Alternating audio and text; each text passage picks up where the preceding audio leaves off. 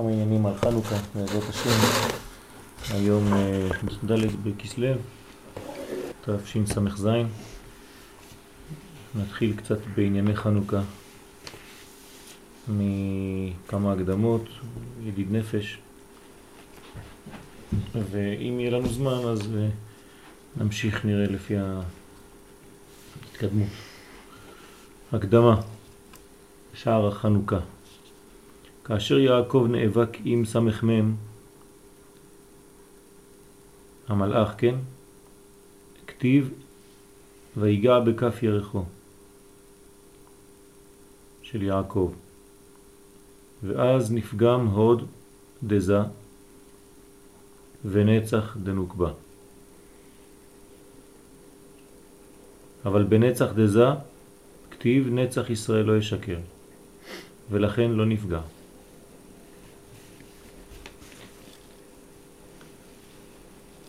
כלומר, כשהמלאך נאבק עם יעקב, שתי מדרגות נפגמו. צריך להבין שהמלאך שנאבק עם יעקב, כל הסיפור הזה זה ביטוי לרצון הקליפה למנוע את ירידת האור, ולכן כל המאבק הזה הוא כדי לחסום את הגילוי האלוקי בגדול את התקדמות הגאולה, וזה מתבטא ברגליים, שכביכול חותכים את הרגליים של הקדושה, או מנסים שהקודש לא יגיע עד למדרגות התחתונות שבקדושה, וזה נקרא, נקרא בפסוק ברמז שהוא פוגע בירך של יעקב. כלומר בתוצאות שלו, בתוצאות החיים שלו, בזרע שלו, גיד הנשה, זה כל הביטוי החיבור של יעקב עם המלכות, כדי שלא יהיה חיבור זון. כל זה המאבק, זה המאבק האמיתי.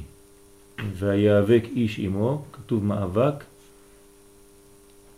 מלשון אבק, אבק זה ראשי תיבות, אות ברית קודש. כלומר כל המאבק היה רק לדבר אחד, שהגילוי לא יתקיים. חז ושלום לאחר את הגאולה, אם אפשר לבטל אותה, עוד יותר טוב.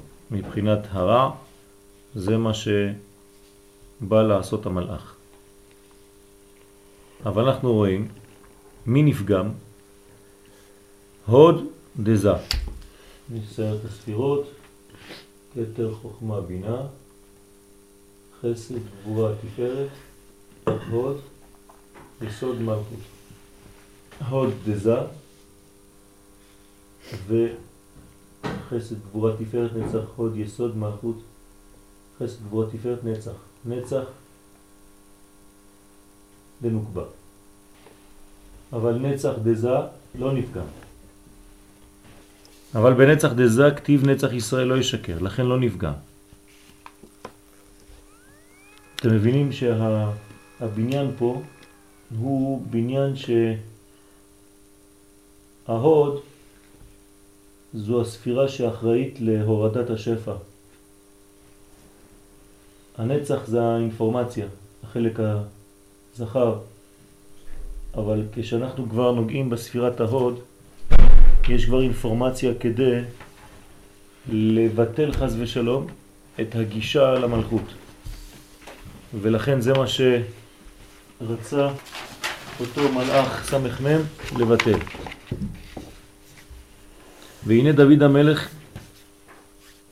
עליו השלום תיקן את בחינת נצח דנוקבה. נצח דנוקבה בא דוד המלך שהוא מבחינת מלכות. הבניין שלו כל כולו נוקבה ולכן הוא יש באפשרותו לתקן את בחינת נצח דנוגבה. הדאו דכתיב נעימות בימינך נצח. כלומר, בא דוד המלך ותיקן את הפגם ששרו של עשיו רצה לפגוע בכל התהליך של התבשטות האור כדי שלא תגיע מלכות לישראל. הרצון הבסיסי של אומות העולם והשרים העליונים שלהם, זאת אומרת התוכן הפנימי שלהם, זה לבטל את גילוי מלכות השם בעולם. וזה יכול לעבור דרך אותו מאבק, זה עובר דרך אותו מאבק של יעקב, והוא צולע על ירחו, כדי למנוע את הגילוי של המלכות. ואנחנו צריכים דווקא לגלות את מלכות השם בעולם. לכן דוד המלך, שהוא בחינת המלכות, נעימות בימינך נצח. והנה ידוע, כי יעקב ורחל, אי הוא בנצח ואי היא בהוד.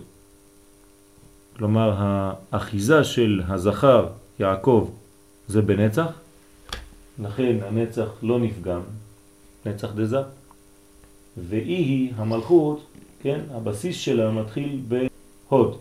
כלומר, כל הבניין של המלכות תלוי בספירה הזאת. לכן, מי נפגם בכל העסק הזה? המלכות. כאילו זה נשמר. וכל מה שמתחיל הבניין הנוקבי, הרי ההוד כבר שייך לצד שמאל, שהוא כבר שייך למלכות, זה מה שנפגם. כלומר, כלומר הבסיס של כל הפגם, הרצון לפגום, הוא דווקא בחלק של הזכר, כדי שהזכר לא ייתן לנקבה. כלומר, זה מה ששרו של עשיו בא. אנחנו מדברים על המאבק של יעקב עם המלאך בקשר לחנוכה. מה הקשר? אנחנו רואים שהמלאך, שרו של עשיו, בא ונאבק בחושך בלילה. כן, לכן אנחנו מדליקים את החנוכה בלילה דווקא, כי זה זמן חושך, זמן של uh, קטנות, זמן של פחד, זמן של uh, ספק, כל זה בחינת לילה. ושרו של עשיו, אותו מלאך, בא ורוצה למנוע שהאור האלוקי ישתלשל ויתגלה בעולמות התחתונים. מה אנחנו עושים בחנוכה? תיקון לזה בדיוק. אנחנו מדליקים את החנוכה דווקא מתחת לעשרה טפחים. כלומר גובה המנורה שאנחנו נדליק של החנוכיה צריך להיות בעצם בגובה של אה, כיסא, שרפרף קטן, למעלה משלושה טפחים, שזה בעצם עד לפה, מפה ומעלה עד עשרה טפחים. זאת אומרת המנורה עומדת על המדף הראשון פה. זה הגובה האמיתי של המנורה. כן? שתגיע עד לפה נגיע, נגיד. מאוד נמוך. המנורה בבית המקדש אסור לה להיות מתחת לעשרה טפחים, הפוך, היא למעלה מעשרה טפחים. ואנחנו רואים שבחנוכה האור צריך להדליק אותו נמוך, וגם כשמדליקים לא מתכופפים ויושבים על הברכיים כדי להדליק את המנורה. אתה עומד וכאילו מביא את האור ממעלה למטה ומדליק. יש לזה רמז, שאתה מביא את האור מהעליונים ומביא את זה לעולמות התחתונים, כדי להאיר בחושך. למה? זה התיקון של זה.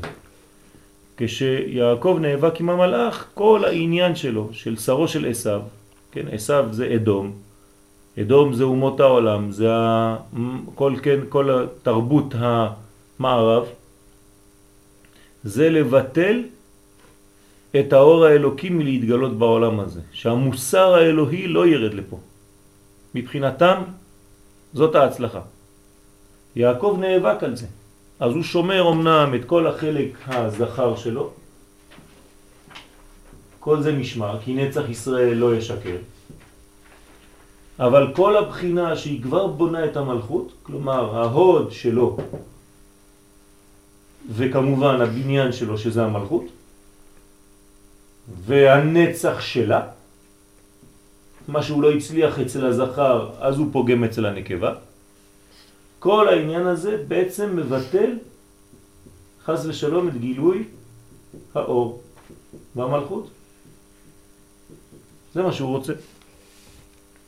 אז בא דוד המלך, שהוא בחינת מלכות, לכן קוראים לו מלך, זה הגילוי. מה זה מלך בישראל? מלך בישראל יש לו דבר אחד, הוא מגלה את האלוהי כאן, ולכן מלך שמחל על כבודו, אין כבודו מחול. למה? כי הוא לא הכבוד של עצמו, אלא הוא הכבוד האלוקי בעולם הזה. אז הוא בא ומתקן את זה, כי זה חשוב. והנה ידוע כי יעקב ורחל יהיו בנצח, אז עכשיו יעקב נמצא בנצח, אתם רואים, זה כל הבניין שלו, של הזכר, זה נקרא יעקב ברמז, הוא הנצח, הוא תמיד אחוז בנצח, והיא היא, המלכות, כן, אומר הזוהר, היא בהוד. אז נצח שייך לזכר והוד שייך לנקבה. כיוון שההוד שלו נפגע, הנה ההוד של זק נפגע על ידי אותו מלאך במאבק הזה, והחיצונים נאחזים בו. למה הם יכולים להאחז בהוד? בגלל שהוא כבר לבר מגופה. כן, ההוד זה כמו הירחיים של האדם, זה החלק התחתון של הגוף שלו, חלק מאוד רגיש, ואם אין שמירה בחלק הזה, כן, אחרי ההוד, לא לשכוח מה יש פה, יסוד. כלומר בעצם, איפה פגם אותו מלאך במאבק? ביסוד. הוא נקרא גיד הנשה, ברמז, נשה זה לשון נשים. הגיד של הנשים. משם, חז ושלום, כשאדם פוגם ביסוד הזה, או שנפגם יסודו, אז יש נשייה. מה זה נשייה בעברית? שכחה. כלומר, גיד הנשה מביא שכחה. מה זה שכחה? אותיות חושך. כלומר, כשאדם שוכח משהו, זה בגלל שהוא נמצא בחושך. אנחנו חוזרים לאותו מדרש, והארץ הייתה תוהו ובוהו וחושך. זה יוון. כלומר, מה עשו היוונים? והחשיכו עיניהם של ישראל בגזרותיהם. שקחה מחוקי תורתך. כן, מה? שקחה מחוקי תורתך. כן, לשכחה מחוקי תורתך ולהעבירם מחוקי רצונך. רצו לבטל את החוכמה שהתורה, רצו לבטל את העניין שזה בא מצורה אלוקית. כן. רצו להוציא את כן. החוכמה בלי אלוקות, כן, בלי אמונה. נכון. יש אה, חוכמה אנושית ולא חוכמה אלוהית. זה יוון. אז לכן אנחנו רואים שזה הכחשה גם, כן? חושך אותיות להכחיש. כל זה אותו דבר. מאיפה זה בא? אז אנחנו לומדים פה שהבסיס לכל זה הוא בא ברמז כבר במאבק של יעקב עם המלאך באותו לילה. מעניין שאותו לילה, מתי זה? כשיעקב מעביר את כל משפחתו מחוץ לארץ לארץ ישראל. נכון? כלומר, ביום העלייה של יעקב לארץ. יעקב עושה עלייה, קטין חוזר. בגבול, כן, לפני ששמים לו את החותמת בדרכון, כן, הוא מעביר כבר את כולם, כולם כבר יצאו. הוא נתפס שם במכס, פחים קטנים. כן, על פחים קטנים. אומרים, מה אתה מעביר פה? הוא אומר, לא, אשתי כבר יצאה וזה, לא, לא, אבל אתה, מה אתה מעביר פה, כן? פחים קטנים, מה זה הפחים הקטנים האלה? אה, אתה רוצה להביא אור? כן, לחנוכה. אומרים לו, לא, עכשיו יש פה מאבק. כלומר, מהו המאבק? המאבק הוא תמיד כשחוזרים לארץ ישראל. ארץ ישראל היא המלכות, לא לשכוח. ואומות העולם, כן, קשה להם העניין הזה שעם ישראל חוזר לארצו. כי מבחינתם זה כישלון. כי הרי מבחינתם עם ישראל הוא העם המקולל, שהוא כבר לא ישראל האמיתי. עם ישראל האמיתי קיבל כללה והקדוש ברוך הוא נידע אותו, הוא כבר לא שייך לסיפור. אז היו היהודים הראשונים, העבריים, זה בסדר, אבל היום זה כבר לא. הגויים אומרים שהם ישראל האמיתיים. הם לא מכחישים את התורה, הם רואים את התורה אבל הם אומרים כן, אבל זה לא שייך לכם, זה אנחנו. ורוס ישראל, הם קוראים לעצמם, הישראל האמיתי. אתם סתם זייפנים, יהודים מזויפים, זה לא אמיתי. אתם כבר בגדתם בקדוש ברוך הוא והוא זרק אתכם. עובדה, אתם לא נמצאים בארצכם. אז מתאים לגויים שאנחנו זרוקים בגלויות. אבל כשעם ישראל מתחיל לחזור לארצו, ומתחיל זה בשורש, יעקב, מעשה אבות, סימן לבנים. העלייה של יעקב, החזרה שלו למלכות בארץ ישראל היא קשה. המאבק נעשה דווקא בעניין הזה. כן? צריך להבין שכשההוד נפגם, החלק של הביטוי הזה שמתחיל לרדת ולהתגלות בעולם המעשי, שם יבוא אותו מלאך להפריע במהלך בתהליך. לא לפני ואחרי זה כבר מאוחר מדי. אבל דווקא בדרך, כמו המלאק, אשר קרחה בדרך, בצאתכם ממצרים. אותו דבר, רצו לעלות לארץ. אותו שרו של עשיו בא ופוגם את התהליך, את התהליך של הירידה, את הורדת האור, את גילוי האור בעולם הזה. כלומר, אנחנו צריכים להבין דבר מאוד חשוב, שכשיהודי חוזר לארץ ישראל, זה לא סתם כדי לחזור לפה פיזית. הוא מביא איתו גילוי של אור אלוקי במציאות הגשמית של העולם הזה. וזה מפריע לקליפה, זה מפריע לצד השני. כי אם יש ריבוי אור בעולם הזה, אז מי ישלוט פה? המוסר האלוהי. וזה ישבש להם את כל התהליך. הם רוצים תענוגות, העולם הזה, וקלקולים, ולא חשוב מה. לכן, כיוון שהעוד שלו נפגם, כן? והחיצונים נאחזים בו, זאת אומרת כל מיני מחשבות זרות, דברים שלא שייכים לקודש ישראל נאחזים בו בגלל שיש פגם עכשיו. זה הפגיעה של המלאך באותו ירך, נתן לו בעיטה שם. לכן אינה יכולה לקבל מהוד דזה עצמו. כי ההוד נפגם, אז המלכות היא לא תקבל כבר מהוד. אז מה, מה, מה עושה הקדוש ברוך הוא? כביש עוקף, אנחנו רגילים לכביש העוקפים, כן, כמו אתמול בשיעור, גם פה אותו דבר, הקדוש ברוך הוא אין לו בעיות לעשות את הגאולה. זה לא עובר דרך הצינור הזה, הוא יפתח צינור אחר. אל תדאגו, הגאולה תהיה. רק באיזה דרכים זה קצת יותר מסובך לפעמים, אבל הגאולה כן תהיה.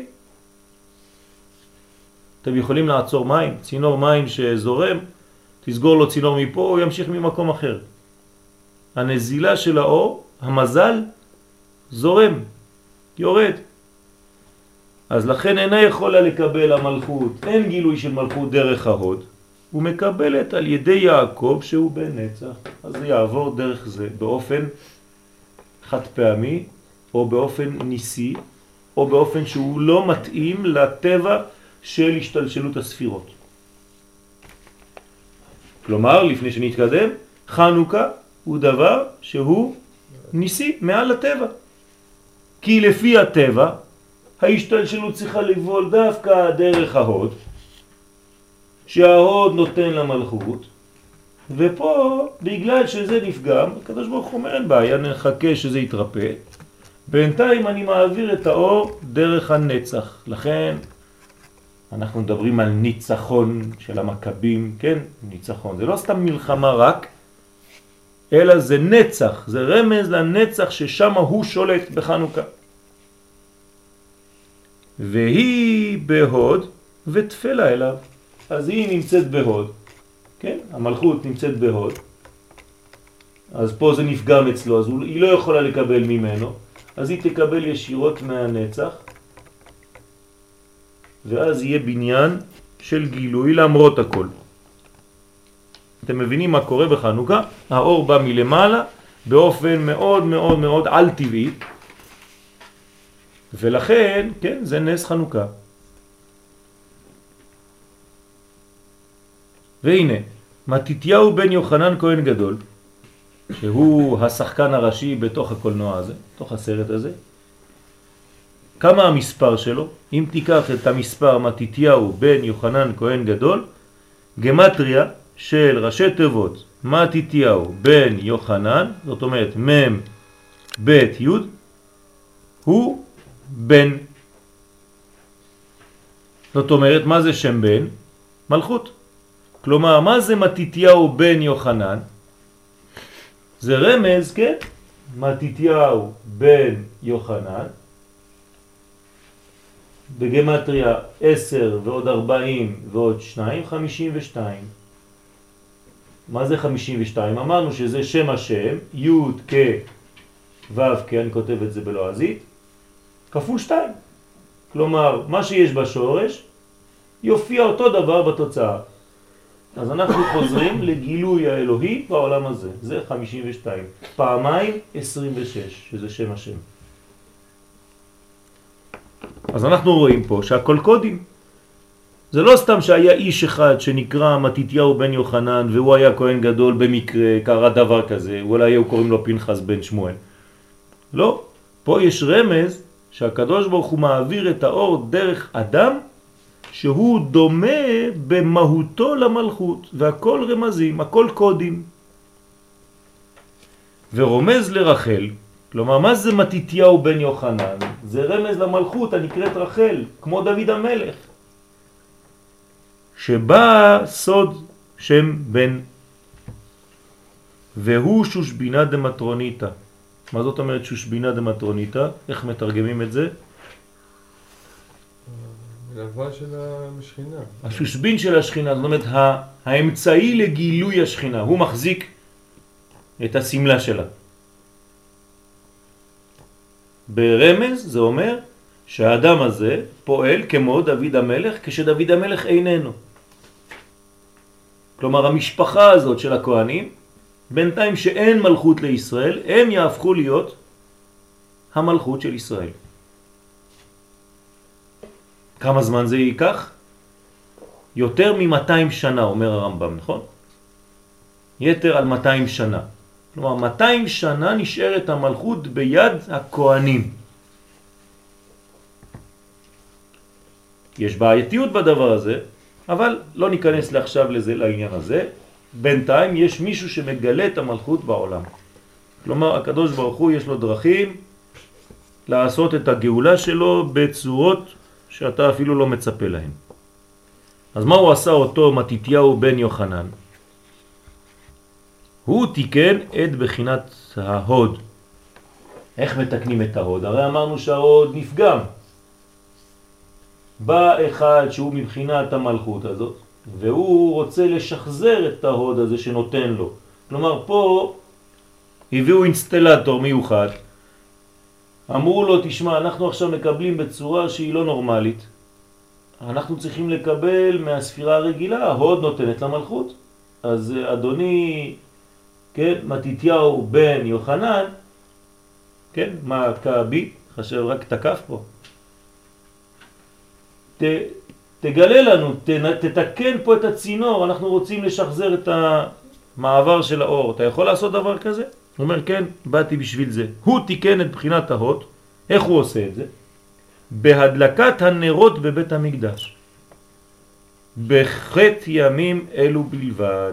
זאת אומרת, בא מתיתיהו בן יוחנן, מדליק את המנורה של בית המקדש, ובהדלקת המנורה הוא בעצם מתקן את אותו מעבר של ההוד אל המלכות. למה? מי יכול להסביר למה? מה הקשר בין ההדלקה של המנורה לבין תיקון ההוד? גילוי אור. פשוט מאוד. המנורה, כמה זה בגמטריה? 301. אש. באנו חושך לגרש, בידינו אור ואש.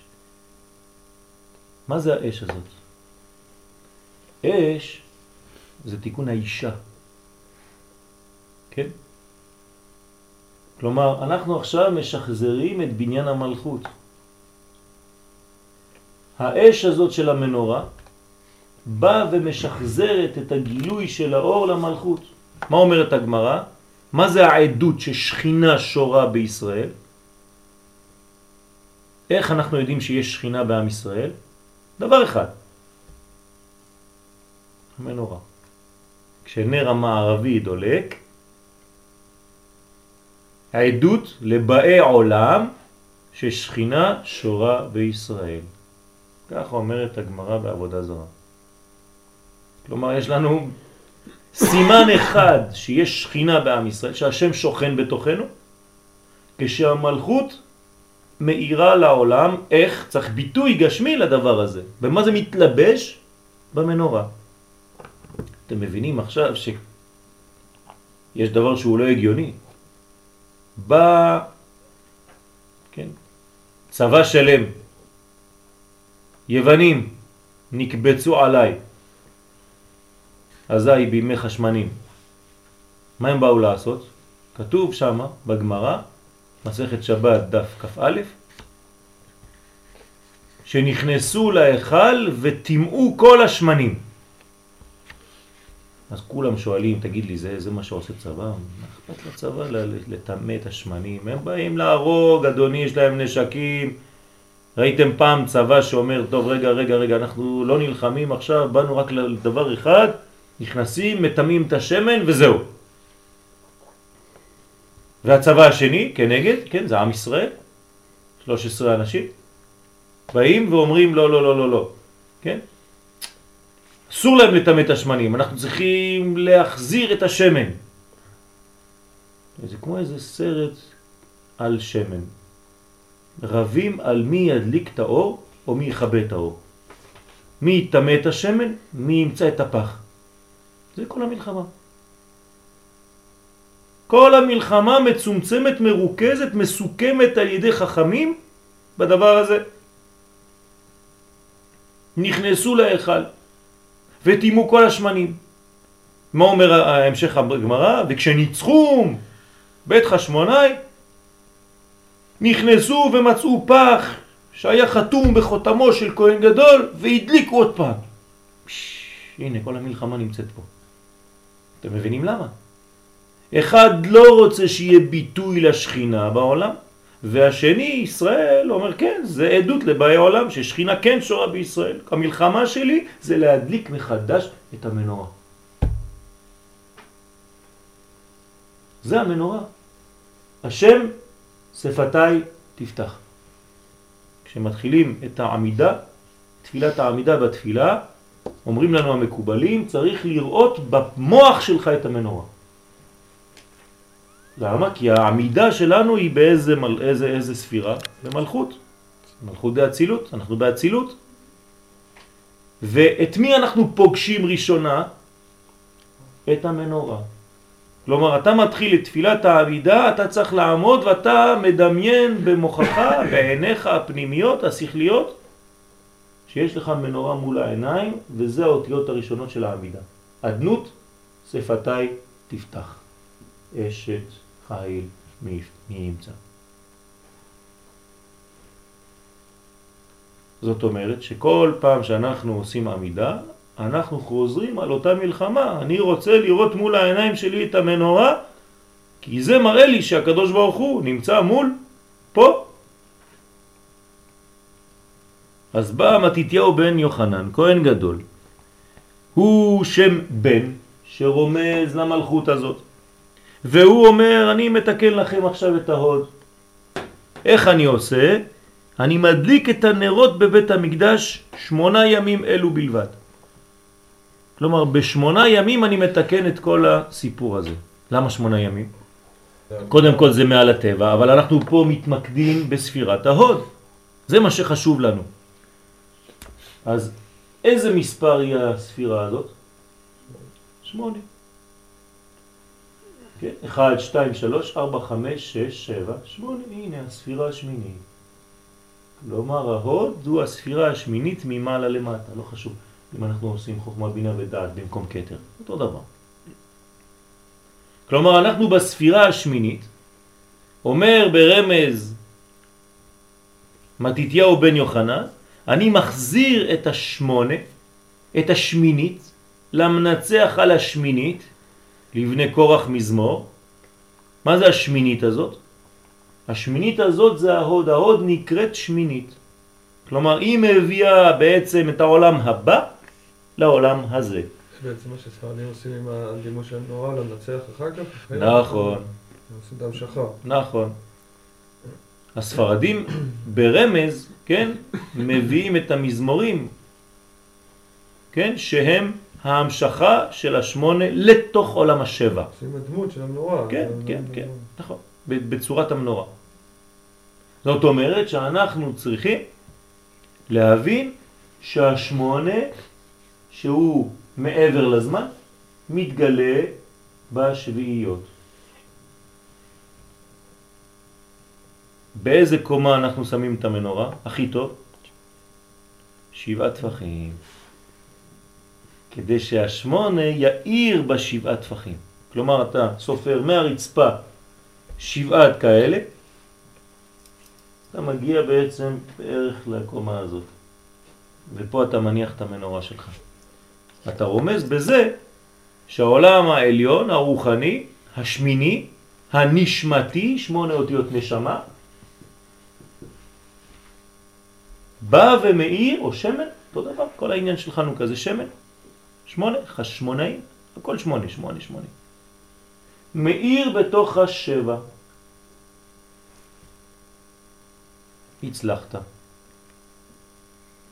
זה מה שבא לעשות מתיתיהו בן יוחנן. את חידוש הזרמת האור לעולם הזה. ההוד. מתוקנת על ידי ההוד ולא בכביש עוקף שבינתיים שימש דרך הנצח ישירות. אז הוא עושה את זה בבית המקדש, כלומר שתיקן ההוד הוא, שתיקון ההוד הוא רק בשמונת ימי חנוכה. שם מתקנים את ההוד, זה הזמן של תיקון ההוד. כי הוד הוא הספירה השמינית מלמעלה למטה. והמשיך הערה אל ההוד מהספירות מלמעלה עד שתיקן הפגם, ואז תרוויו בהוד. מי זה תרוויו? מי זה השניים? מה? מה שאמרנו קודם, בנצח ובעוד. זאת אומרת שעכשיו היא חוזרת למסלול הרגיל, המלכות מקבלת מהזרימה הרגילה של האור, תיקנו את המדרגות, תיקנו, פתחנו את הערוץ, הצינורות הסתומים נפתחו בחזרה. ואז מתקננים בעצם מלכות. ואז הכל. נכון, עכשיו עכשיו הכל מתמלא במלכות, והמלכות עכשיו זה גילוי בעצם מלך המשיח. לא לשכוח, תמיד כשאנחנו מדברים על מלכות, אנחנו מדברים על מלך, מלך במשפט יעמיד ארץ, כלומר העניין של הגילוי המשיחי, שזה בעצם שמונת ימי חנוכה, מדליקים. כן, מדליקים שמונת ימי חנוכה, זה המשיח. אני חושב שזה הרב עובדיה שאמר את החידוש הזה. מדליקים שמונת ימי חנוכה, זה משיח. כלומר, כל הבניין של המשיח זה להדליק שמונה ימים חנוכה. תשימו לב שחנוכה הוא בלשון נקבה. היינו צריכים לקרוא לזה חינוך או חנוך. מה זה חנוכה? זה דווקא רמז שהיא נקבה, שהיא מלכות, שהיא בת. כי כל העניין פה זה לגלות את האור האלוקי דווקא בנקבה. כלומר במימד הנמוך ובאופן מאוד מיוחד ויוצא דופן אפילו מתחת למקום הנורמלי שבדרך כלל האור מסוגל לרדת. מעולם לא ירדה שכינה מתחת לעשרה טפחים. מה זה מעולם לא? הנה עכשיו כן. מעולם לא ירדה חוץ מחנוכה. בחנוכה השכינה יורדת אפילו מתחת לעשרה טפחים. שזה רמז ברור לזה שאנחנו מדברים כאן על קץ הימין. אנחנו מדברים כאן על גאולה. שהאור האלוקי יורד נמוך מאוד ולא חושש מיניקת החיצונים. בדרך כלל יש פחד להביא אור למקומות כל כך נמוכים. ועוד בחודש הכי חשוך בשנה, בזמן הכי חשוך בשנה, הלילות הכי ארוכים והימים הכי קצרים, אז זה, זה זמן לא פשוט, חורף, חושך. מתי מדליקים? דווקא כשתחשך. לא מדליקים את המנורה בבוקר, כמו בבית המקדש. מתי מצווה להדליק מנורה בבית המקדש? ביום. בבוקר בבוקר, בהטיבו את הנרות. פה זה בלילה. בית המקדש ההדלקה היא בפנים, פה זה בחוץ. בבית המקדש מדליקים את המנורה כשהארון עולה במדרגות. כדי להגיע למדרגה של המנורה ולהדליק אותה ממעלה למטה גם הוא, אבל פה אנחנו יורדים. אתם רואים שזה נמשך מכוח המנורה של בית המקדש, אבל לא דומה. עוד יותר חזק. במקומות התחתונים, בלילה, בחוץ, בצד שמאל של מי שנכנס לבית. מה שאין כן בבית המקדש. זה היה בצד ימין של הנכנס. מעניין מאוד. מין שילוב כזה שאנחנו לא מבינים, אבל אנחנו צריכים להבין שצד שמאל זה צד הדין, צד של העולם הזה, צד של הגשמיות, ושם אנחנו מדליקים את האור של חנוכה. לכן היא נקבה, חנוכה, ולא חנוך. חג ארץ ישראלי. מה זה חנוכה? זה הנס האחרון שקרה בארץ ישראל לפני שיצאנו לאלפיים שנות גלות. זה הגילוי האחרון. אומרים חכמים כמו צדה לדרך.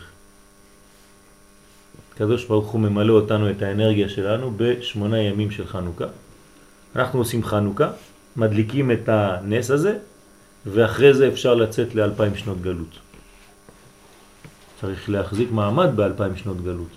מי יכול לתת לך כוח וחותמת שאתה לא תלך לאיבוד אלפיים שנות גלות? איזה עם יכול להישאר ולשרוד אלפיים שנות גלות בלי ארץ, בלי כלום, בלי חיבור? מה? אומרים חכמים, זה חנוכה. זה הנס האחרון. זה הגילוי האחרון.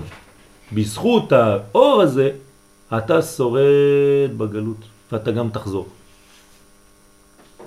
אני חייב להבין שהאור הזה הוא לא סתם אור מן ההדיוט.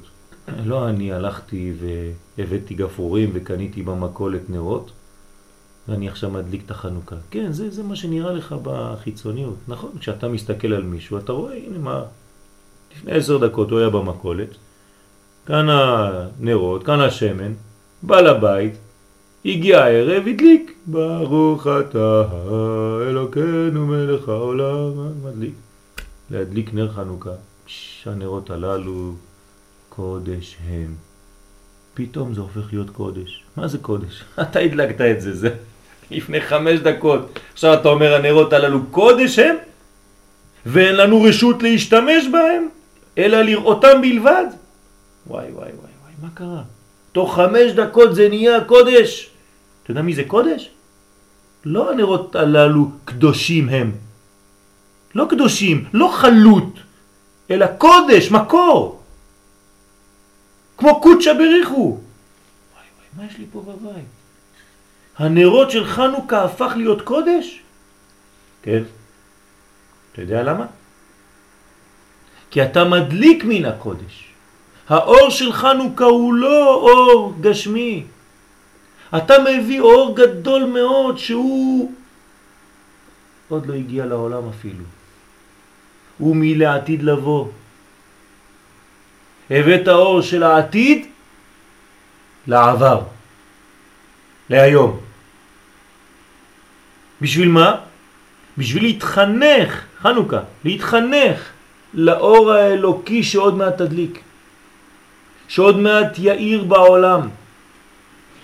צריך להתחנך לאור הזה, להתרגל לאור הזה, כי כשהאור הזה יגיע לעולם בצורתו הממשית הגלויה, אוי ואבוי למי שלא יתחנך ולא יתרגל לראות את האור. זה כמו אחד שאתה מוציא אותו ממערה שהוא חי שם אלפיים שנה במערה, פתאום הוא רואה אור גדול, מה קורה לו? מסתנבר, מת.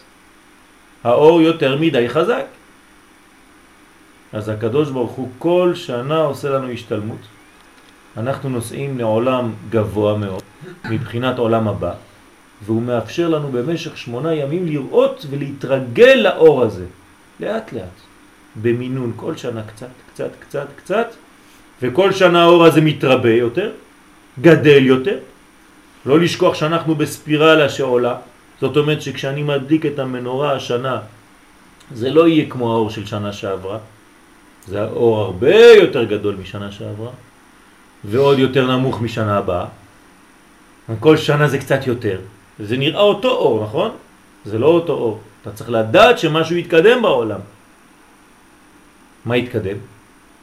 הרבה דברים, אדוני. רוב עם ישראל נמצא בארצו, שנה שעברה לא. השנה רוב עם ישראל נמצא בארץ. יותר, עוד לא, עוד לא יובל. רוב, רוב, רוב, רוב, רוב. עם כל ההתבוללות, זה הרוב. עכשיו זה הרוב. רוב עם ישראל בארצו. זאת אומרת שהלכה למעשה עוד מעט אנחנו עושים שמיטה ויובל מדאורייתא, לא מדי רבנן. הלכות הולכות לזוז. דברים הולכים להשתנות, עם ישראל חוזר לארצו בגדול. שנה שעברה למדו פחות תורה מהשנה. אתם יודעים? אתם יודעים כמה ישיבות נפתחו השנה? אתם יודעים כמה תורה יש השנה? כמה אנשים שבכלל לא היו קרובים לתורה שנה שעברה התקרבו? אתם לא מסוגלים להבין מה קורה. אני אומר לכם, מי שזוכה, ברוך השם, להיות בשיעורים ולתת שיעורים לקהל, אני רואה מה הולך פה, אני לא, לא מבין בכלל מה קורה. זאת אומרת שמשהו השתנה. ואני, כשאני יושב מול המנורה שלי של חנוכה השנה, בעזרת השם, אני צריך לדעת את זה, להגיד לקדוש ברוך הוא, הקדוש ברוך הוא, ברוך השם, אני רואה שהגאולה שלך מתקדמת, מי שלא רואה הוא עיוור פשוט, עיוור, עיניים להם ולא יראו. אם אתה לא יודע לקרוא, עיניים להם ולא יראו אוזניים. אתה לא יודע איפה לשים את הפסיקים. אז זה בעיה. אתה צריך לדעת לראות, לדעת לשמוע, לדעת לראות איך הקדוש ברוך הוא מחזיר שכינתו לציון. זה מה שאנחנו מבקשים ממנו, ותחזנה עינינו בשובך לציון ברחמים. מה זה הברכה הזאת?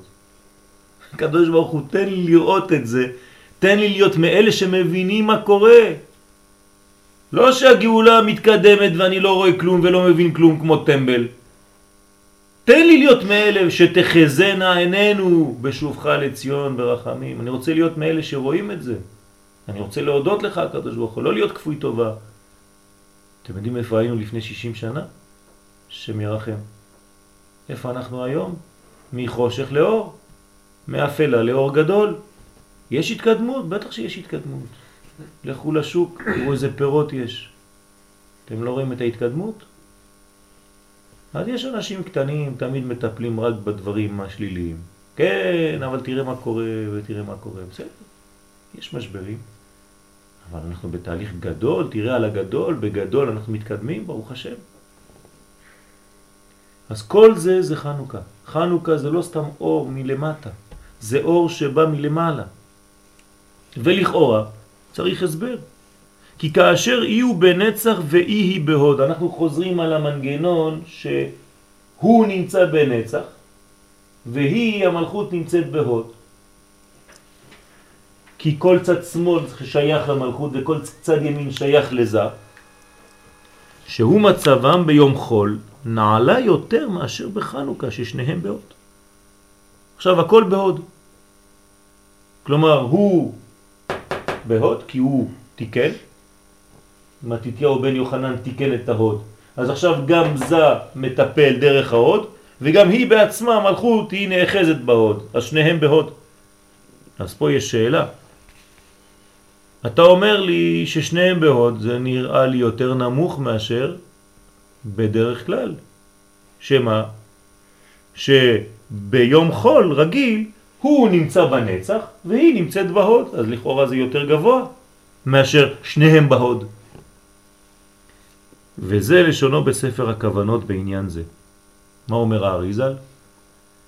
עליו השלום, אבל העניין הוא כדרך שביארנו בעניין יום טוב וראש חודש, כי בימים האלו יש לה, למלכות, לה, תוספת קדושה, ומכוח קדושה זאת היא מקבלת את הערותיה על ידי עצמה שלא על ידי בעלה.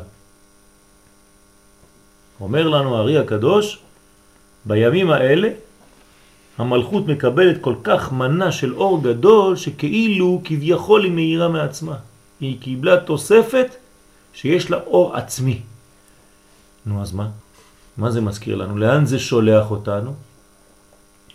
לאותו פסוק של הנביא, והיה אור הלבנה כאור החמה. זאת אומרת, אנחנו מתקדמים לגאולה. שהמלכות תהיה לה אור עצמי כביכול, מעצמה, לא תקבל מהשמש, זה מראה על בניין חזק. זה מה שקורה לנשים היום, כן? מתחילות להעיר יותר ויותר מבחינת עצמם, כבר לא צריכות את הגברים. כן, זה רמז לגאולה. כמעט עשרות גם לא. אה? מתחילות לקבל אה, אפילו בגשמיות, כן? האישה היום יש לה מעמד הרבה יותר גבוה ממה שהיה לפני. וזה ביטוי למה שאנחנו אומרים פה מתורת הסוד. כלומר, יש לה מעצמה אור שלא על ידי בעלה. וכך הוא לפנינו. כי בכל יעקב יונק חלק הערתו וגם את חלקה. כלומר, ביום חול, ביום רגיל, הוא לוקח את המנה בשביל שניהם. הוא מקבל, הוא מביא את הפרנסה ונותן חצי לאשתו.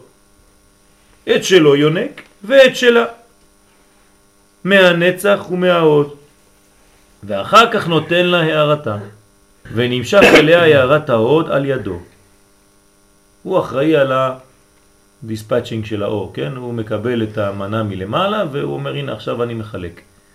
כלומר דרך הנצח שלו, כך הוא בפרי עץ חיים, כן? הוא מעביר להוד והיא ממשיכה, מקבלת למלכות.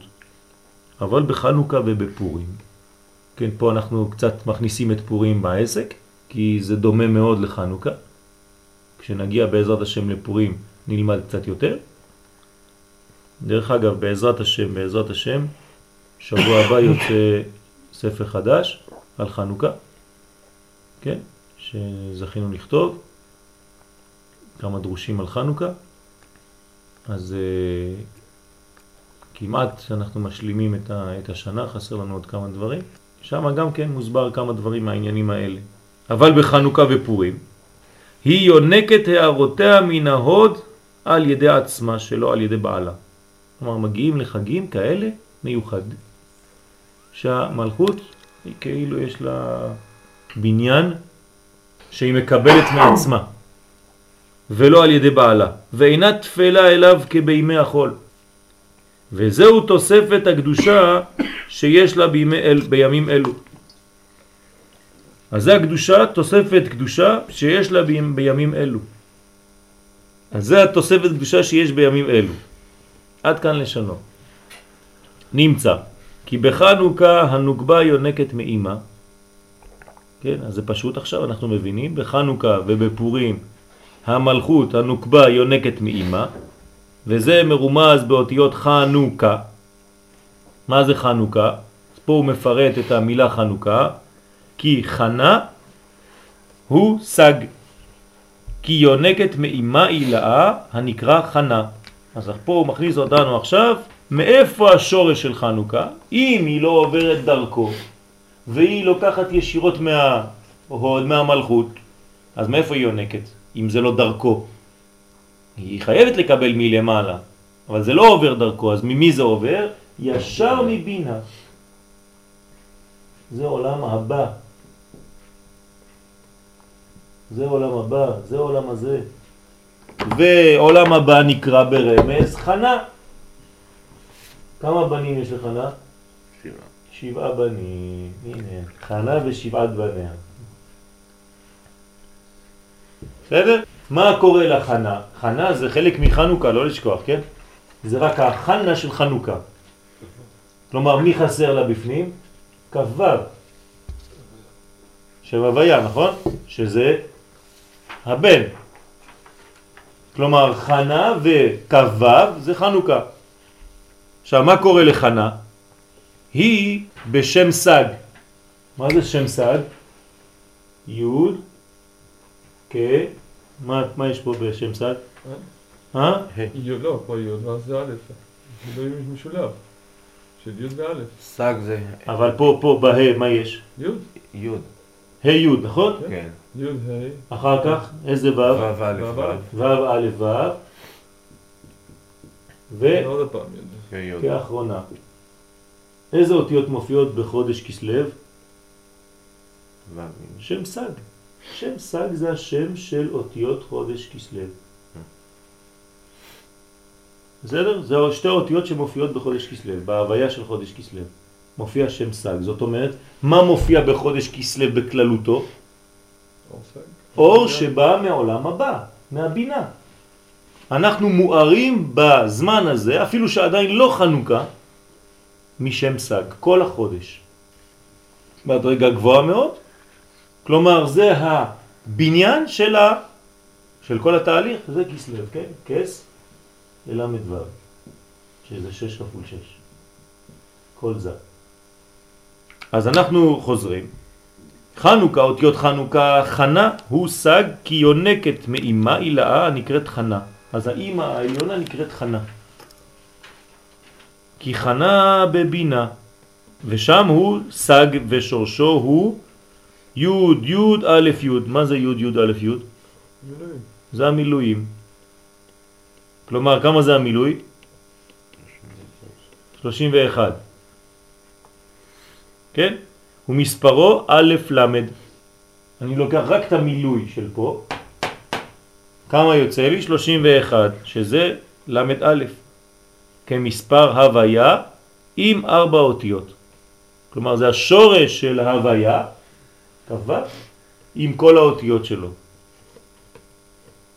במילים יותר פשוטות, האמא העליונה היא עכשיו נותנת את המזון לכל שם הוויה שהוא יתגלה פה עם ארבע אותיותיו י' כ' ו' כ', זה 31 וזה החסד, הכולל. חסד אל כל היום, כן? עם הכולל. וזהו חנה כ"ו, זה חנוכה, חנה כ"ו, חנה כ"ו זה חנוכה יש שאלות עד כאן? משהו לא ברור? אני עשיתי בכוונה לאט לאט כדי שהדברים יהיו ברורים. האם יש שאלות? אני יודע שזה לפעמים קצת אה, זה, לא פשוט, אבל בגדול בגדול, לא לשכוח. באנו לעולם הזה, אנחנו, בני ישראל, כדי לעשות דבר אחד. להאיר את האורות העליונים בעולם הזה. כלומר, להגיע למלך המשיח. זה מה שאנחנו רוצים. וכל שנה, ביום הראשון של השנה, אנחנו מזכירים, כדי שלא נשכח. מה אנחנו עושים בראש השנה? מלכויות. ממליכים את הקדוש ברוך הוא, כי אתה המלך, המלך הקדוש, המלך, המלך, המלך, כל היום המלך, המלך, המלך נכנס לנו בראש, שאנחנו רוצים רק דבר אחד, שהקדוש ברוך הוא ימלוך בעולמות. עכשיו כל השנה זה עכשיו יתפרץ כל העניין הזה. אחד מהחודשים, חודש כסלו, יש לנו אפשרות ממשית, כי קרה משהו בהיסטוריה שמראה לנו שהחודש הזה מסוגל למשהו. מה, מה הוא מסוגל? לגלות את העולם הבא, את חנה, בתוך שבעת הבנים. מה עשו לחנה? מה עשו לשבעת הבנים של חנה? הרגו אותם. אתם מבינים מה קורה פה עכשיו? אתם מבינים מה קורה למאבק הזה של יעקב עם המלאך? מה הוא רוצה להרוג בעצם? את הזרע, את כל שבע המידות. כדי שהעולם הבא יישאר עולם הבא, נפרד. נפרד מהעולם הזה, אין חיבור ביניהם. חס ושלום. זה הפגם של עמלק. זה הפגם של עשיו. הוא אדום. שהוא רוצה להפריד את השמיים מן הארץ. ואנחנו הפוך, מחברים את השמיים עם הארץ. לכן בחנוכה יש שני מיני ניסים. ניסים שהם גלויים, ממש נס גלוי, שזה נס פח השמן, זה נס גלוי. למה? כי היה כמות של שמן שמספיקה ליום אחד, והקדוש ברוך הוא ברא יש מאין, כמות נוספת של שמן,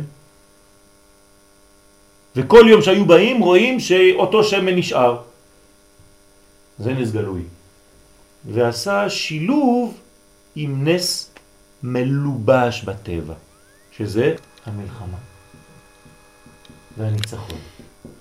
של צבא קטן של 13 איש נגד אימפריה. דבר שהוא לא הגיוני. כן, משפחה קטנה, כל עם ישראל נגד אותה משפחה, כי כולם פוחדים, זה לא הגיוני, איך אתם תנצחו במלחמה הזאת, כמה אתם סך הכל. מה אתם? את המתנחלים של דאז. הם רק מסבכים אותנו. והנה יש ניצחון, זאת אומרת נס מלובש בטבע, משולב עם נס שהוא מעבר לטבע. לומר לך שהחג הזה משלב את הדברים, זה חג של פגישות. פגישה של שמיים עם ארציות, של עולם הבא עם עולם הזה. והשם שמבטא את זה זה שם סל. שם סג הוא שם סודי, לא ניכנס לו אליו עכשיו, זה כבר בסדר של הלימודים שלנו, שבעזרת השם, כשנגמור עם העולמות, אז לאט לאט נתחיל להגיע גם כן לשמות. אנחנו ממשיכים. עניין הערות הנמשכים למלכות מג' הייחודים. עכשיו אנחנו רוצים לפרט יותר איך, ממה, מאיפה המלכות מקבלת את האור שלה. הרי אנחנו אמרנו, ואני חוזר, אפילו אלף פעמים, זה לא חשוב, שהמלכות צריכה לקבל אור מלמעלה. עכשיו אנחנו, הכל מתגלה רק באותיות, כן? לפני שזה מופיע במציאות החומרית, אנחנו מדברים על אותיות. האותיות זה האנרגיה שלנו. כל מה שאנחנו אומרים זה אותיות, זה שילוב אותיות. אותיות זה כלים שמורידים את השפע. זה כמו מסעיות שמביאות אור. כל מסעית יש לה גודל מיוחד, לאלף יש משקל, לבית יש משקל אחר, לגימל יש משקל אחר וכו' וכו' וכו'. אז האותיות שלנו הן מספרים והן כמויות והן ביטוי וצורה מיוחדת, לכל אות יש צורה, איך האור משתלב ומשתלשל ויורד דרך הצורה של האות. והנה, ג' קשרים הם. למי שעוד לא רגיל, מפה ולמעלה זה נקרא עולם הבא, מפה ולמטה זה נקרא עולם הזה. פה מידות ומוחים. גם פה יש בניין שהוא משולש, תשימו לב. יש לנו פה משולש אחד, יש לנו פה משולש שני, יש לנו פה משולש שלישי. אתם רואים? שלושה משולשים. כלומר, יש לי פה ספירה שהיא דעת, אז אני לא סופר את הקטר, אבל נגיד שזה חב"ד, בסדר? יש לי פה חב"ד, חוכמה, בינה ודעת. יש לי פה חגת, אני לוקח את הראשי תיבות, ויש לי פה נהי, ופה המלכות. שלוש קומות, קומה ראשונה, קומה שנייה, קומה שלישית. והנה, ג' קשרים הם, קשר א', חב"ד, שהם חוכמה ובינה המתייחדים ומקשרים עצמם על ידי הדעת, חוכמה ובינה מקשרים עצמם על ידי הדעת, המכריע ביניהם ומחבר אותם. והנה ייחוד חוכמה ובינה הוא ייחוד השמות י' כ' ו' כ' עם שם אקיה. ואז פעמים שהיא שווה עד לקטר שלו, כן, לא חשוב, אנחנו לא, לא, לא, לא, לא ניכנס לכל הפרטים, אבל יש פה שילוב, שילוב הוויה אקיה. כן, אז אני לא, לא אכתוב את זה כי אני לא יכול לכתוב, אז עוד פעם נכתוב קצת בלועזית, י' כ' ו' כ', עם א', כ', י'. כן, זה השילוב הראשון. שילוב שני, קשר ב', חגת שהוא חסדים וגבורות, חסדים וגבורות, המתקשרים על ידי התפארת. והייחוד זה הוא ייחוד הוויה אלוקים. אז פה הייחוד השני זה י' כ' ו' כ', שהם אלוקים א', ל', ה', אחר י', אחרי זה מ'. ואז היא כנגד החזה שלו. למעלה זה היה כנגד הראש שלו, פה זה כנגד החזה. זה ייחוד שני.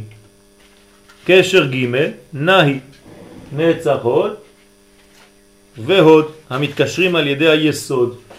נצח והוד מתקשרים על ידי היסוד, וייחוד זה נקרא ייחוד הוויה אדנות. י' כ' ו' כ' עם א', ד', נ', י'. כי עד שם מגיעה קומתה לבד. כלומר, הקומה שלה עכשיו היא נמוכה יותר, מגיעה לקומת הרגליים. הירך חיים. הרי לנו ג' ייחודים. זה הייחוד הבסיסי של הנר. ג' ייחודים, והאם נצרף כל השמות, נקבל בגמטריה נר. בסדר? זאת אומרת, זה 26 ועוד 21, זה 26 ועוד 86, וזה 26 ועוד 65, ביחד 250, שזה יוצא לנו נר. כשאני אומר, ברוך אתה השם אלוקינו מלך העולם, אשר קידשנו במצוותיו וציוונו להדליק נר, חנוכה, בזמן שאני אומר נר, אני צריך לדמיין לעצמי, לראות את כל הייחודים האלה. וזה גם אישה צריכה לעשות, אומר הבן ישחי עליו השלום, גם כשמדליקים אפילו נר שבת. לעשות את כל התהליך הזה, ללמוד אותו, שזה בעצם מחבר את כל המוחים ביחד, חב"ד, אחרי זה את הקומה של החזה חגת, ואחרי זה את הקומה של הרגליים נהי. בשביל מה כל זה? בשבילה, בשביל המלכות. כל זה בשבילה. כל זה יורד לפה. כולם יורדים לפה. אם זה לא יורד לפה, אם אין מלכות, כל זה הלך לריק.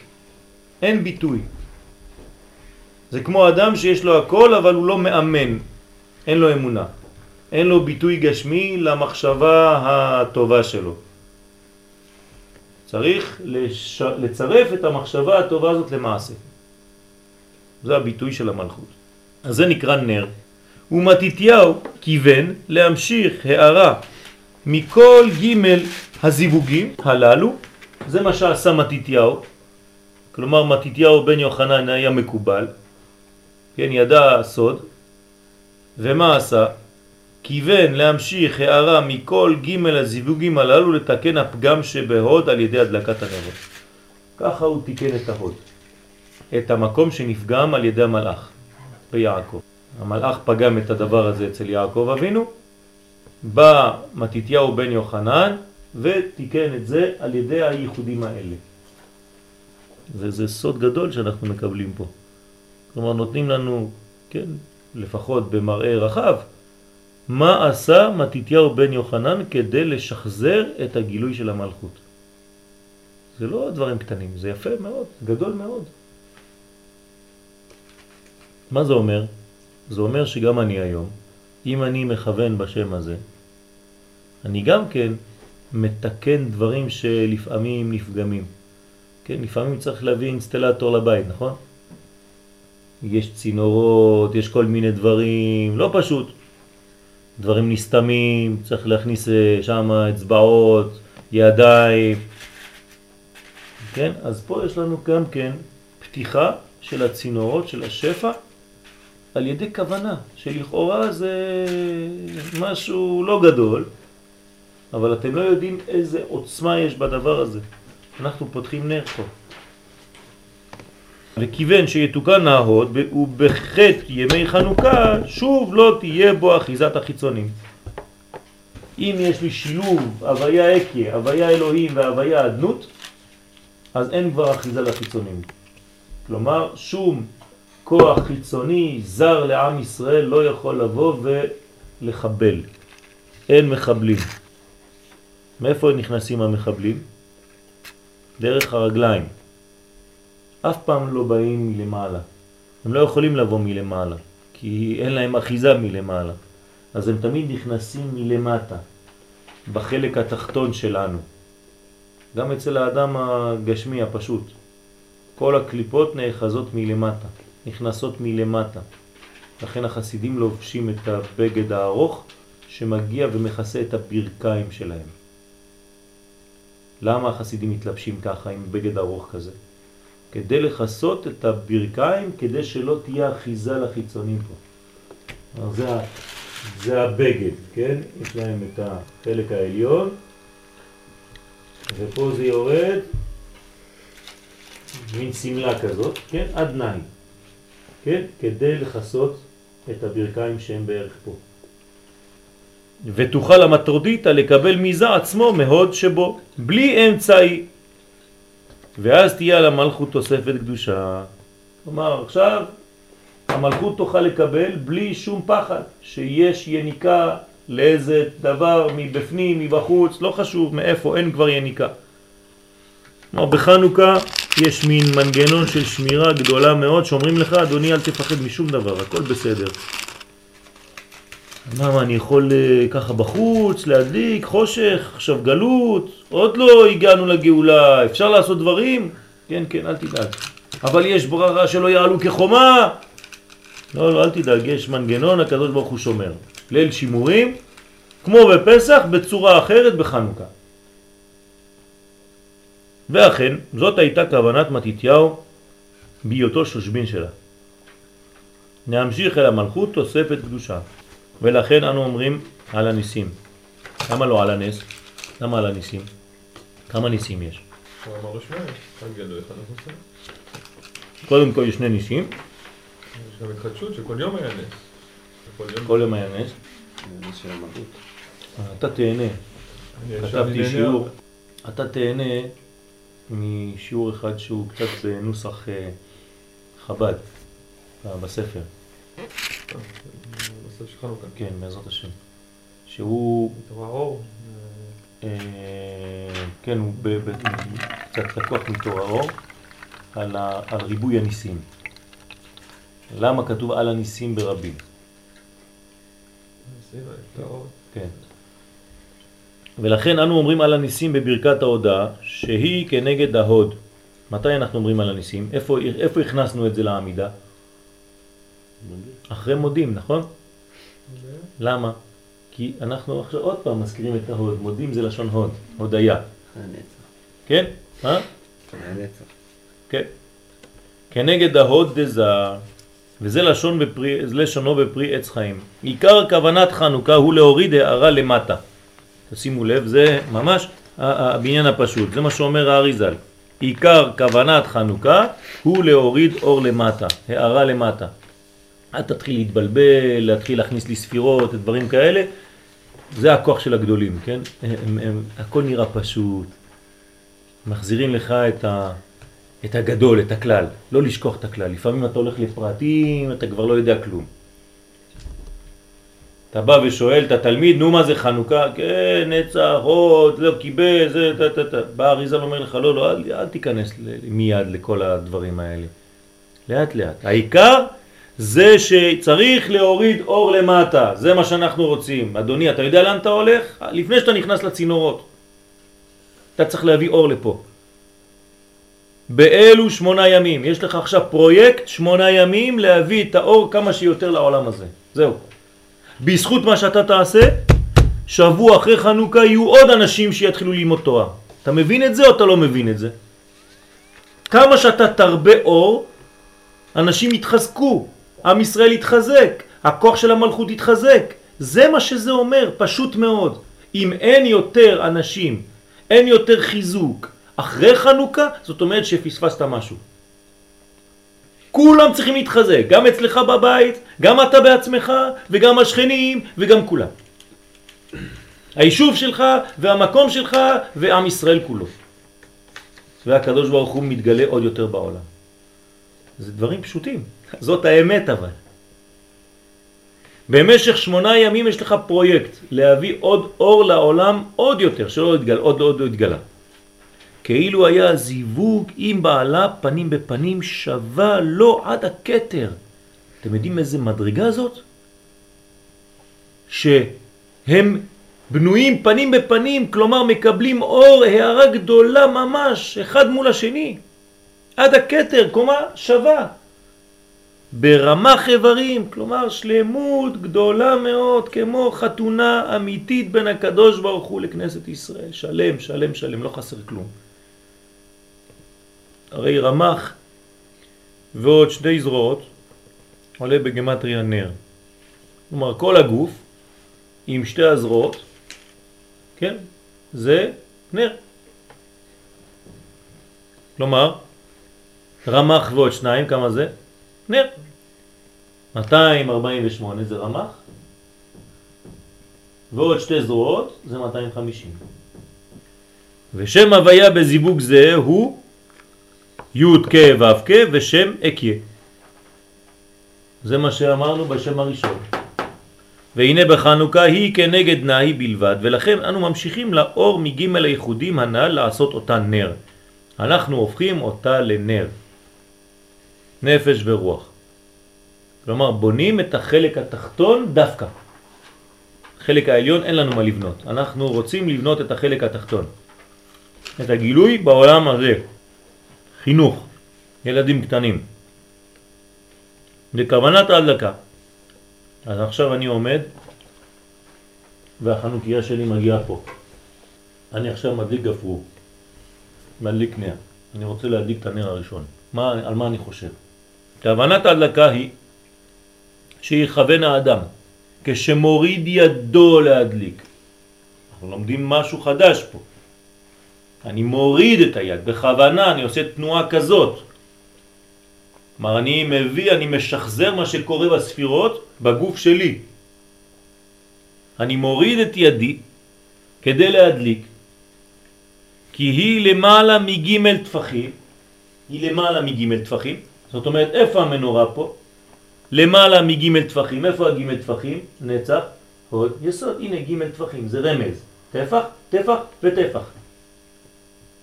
ולמטה מי' תפחים.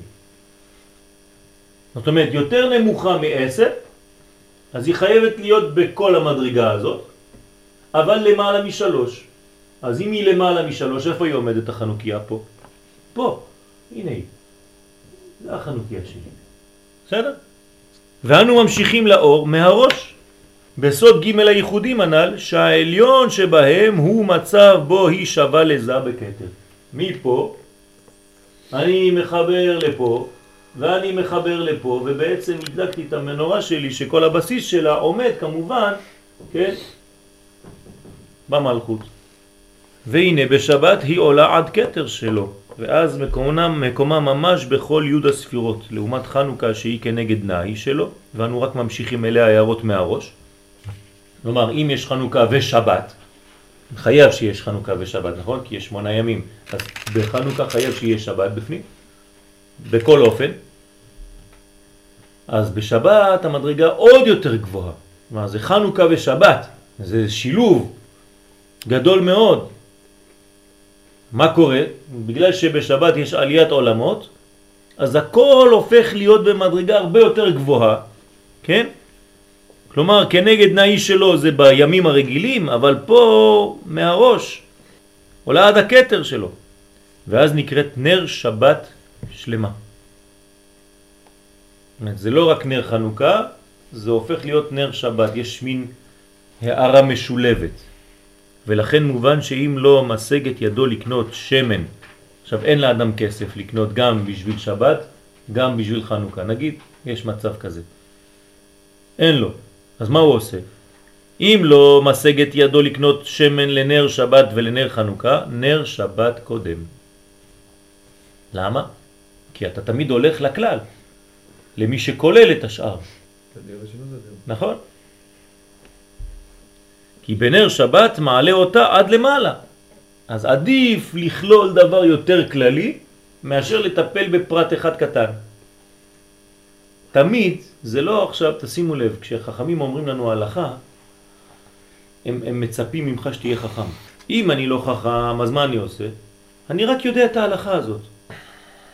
אז בסדר, למדתי את ההלכה, אם אין לי כסף לקנות נר לחנוכה ונר לשבת, אז למדתי שאני צריך לקנות נר שבת כי הוא קודם. יפה, אתה חכם. אבל אולי תשלב את זה בחיים שלך. אולי כשיהיה לך למשל אפשרות ללמוד דבר מאוד מאוד מאוד פרטי, או אין לך הרבה זמן, ללמוד דבר מאוד מאוד מאוד כללי, מה תלמד? את הדבר הכללי. כי אם אתה תיכנס לפרטים, אתה בדיוק חוזר על ההלכה שלא צריך לעשות פה. כלומר, מה שחז"ל אומרים לך פה בצורת הלכה, תהיה חכם, תשלב את זה בחיים שלך. תמיד הכלל יותר חשוב. מה זה לימוד פרטי? מה זה לימוד? לימוד פרטי זה להיכנס, נגיד, ב... לא יודע, סתם. אתה נכנס ללימוד גמרא, ובמקום ללמוד על מהות המסכת, אתה נכנס, נזרק לאיזה שיעור שלומדים שם, אתה כבר בתוך הפרטים של אותו שיעור. אין לך הרבה זמן, אתה יודע שאתה לומד פעם אחת בשבוע. הם מתקדמים כל יום דף. אתה בא לשיעור אחד. אתה תזרק שם על הפרטים, תצא משם, מה יישאר לך מהשיעור הזה? מה נשאר לך מהשיעור שלמדת בצורה כזאת לפני שישה חודשים? כלום. למה? כי למדת פרט. אם היית נכנס, נגיד עכשיו לומדים בדף היומי מסכת ביצה, תלמד מה זה מסכת ביצה, קודם כל. על מה מדובר?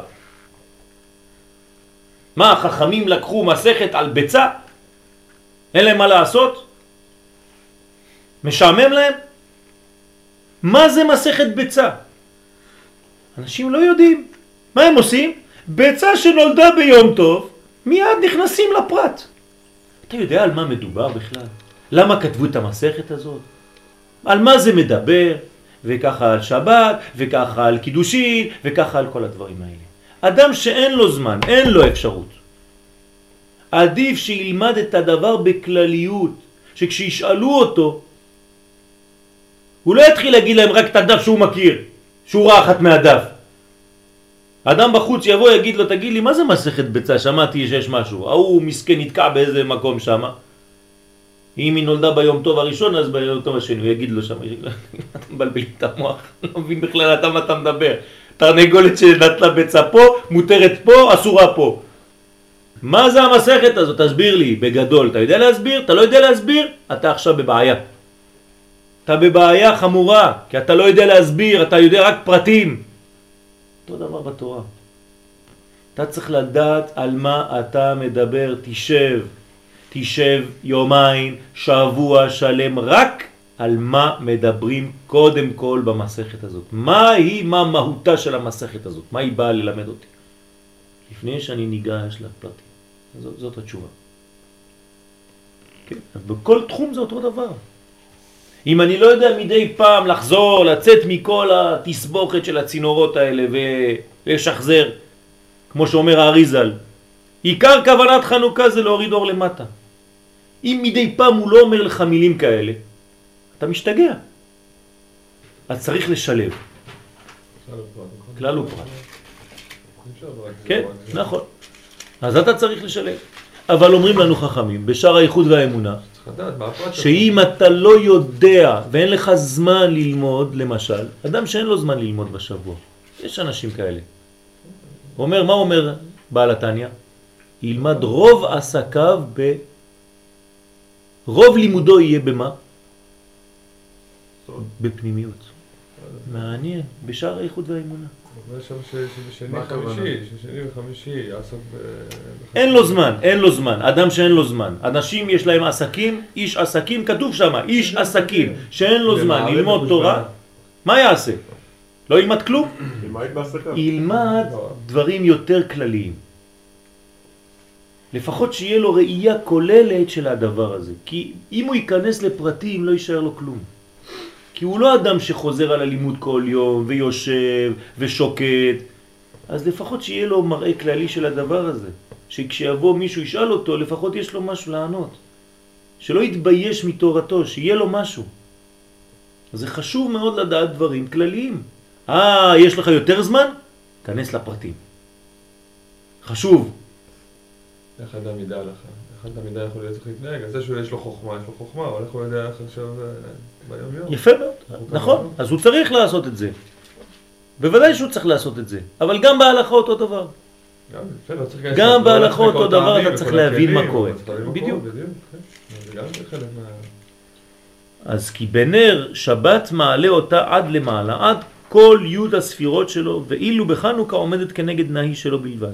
אז מה, מה ההפרש בין שבת לחנוכה?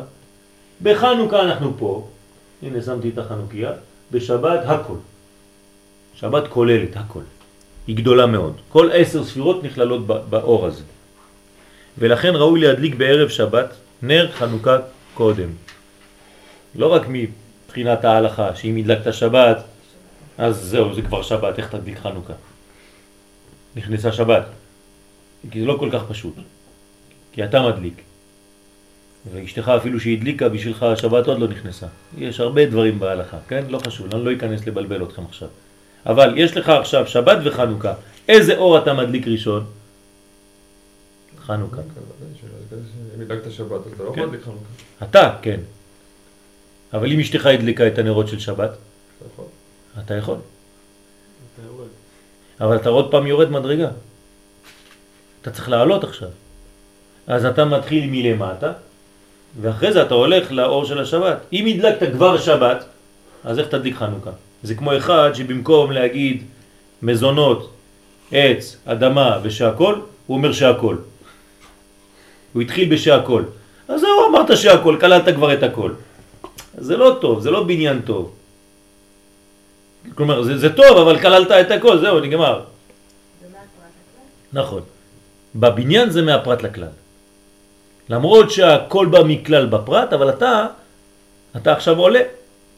ולכן ראוי להדליק בערב שבת נר חנוכה קודם, כי אז היא עולה מעט מעט, כמעט כמעט.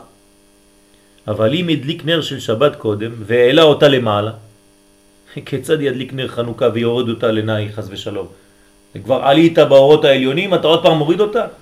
עד כאן מפרי עץ חיים. אז אומר האריזל, כן, זה, זה לא הגיוני בכלל, תבין שזה לא הגיוני. אז תתחיל מהמעט ותלך אל הריבוי, אל הגדול. עניין שעיקר המצווה להניח הנר מגמל תפחים עד י' תפחים. למה צריך להניח את המנורה של חנוכה בקומה הזאת? למה. בגבוה משלושה טפחים, אבל נמוך מ-80 סנטימטר, כמה זה? 80? 78. אני צריך שיעברו אותם בחוץ. אין לך מקומות כאלה בגובה אותם תדליק. מנורה אחרת, בלי ברכה, פרסום הנס. תעשה כמו חב"ד, לך תדליק מה שאתה רוצה. מדליקים עשר נורות. עשר נורות. ת- תדליק מה שאתה רוצה, כל הבית שלך מנורות. אתה בחלונות, בחוץ, וזה, כאילו זה יש לו עשר ילדים, בלי עין הרע. עשרה ילדים זה טוב. לא, תברך על אחת, תעשה פרסום הנס כמה שאתה רוצה. בסדר? אבל זאת, על זאת תעשה את הברכה שלך. כפי שאמרנו לאל, לאחר תיקון ההוד דזה יכולה נוקבה לקבל ממנו, כתוצאה מתוספת הערה שקיבלה. כשהוא תיקן את ההוד, כן, מתתיהו בן יוחנן, אז היא עכשיו יכולה לקבל. עומדת עמו פנים בפנים ומזדווגת עמו נגד נאי. כן, הקומה הזאת. דזה, ובזיווג זה נמשכים הערות מגימל קשרים. כן, גימל קשרים, שהם גימל ייחודים בגמטריה נר. נמצא שהנר הוא כנגד הנאי, ולכן מקום הנחת הנרות הוא מיד מעל לגימל טפחים מלמטה. זה בדיוק מה שציירתי לכם פה. כן, המנורה נמצאת פה. גימל טפחים, בדיוק למעלה. על הגימל טפחים. לפי שנמשכת הערה מכל עשר הספירות, לכן מקומה עד י' טפחים. עכשיו למה עד י'? כי כל האור בא מהחיבור הזה, הזה והזה. זאת אומרת, כללות, כל המנורה צריכה להיות במסגרת של עשר, לא יותר, אבל יותר גבוה משלוש. כלומר, אנחנו ממקדים את המנורה הגשמית שלנו לפי הספירות הרוחניות. זה הגובה שלהם.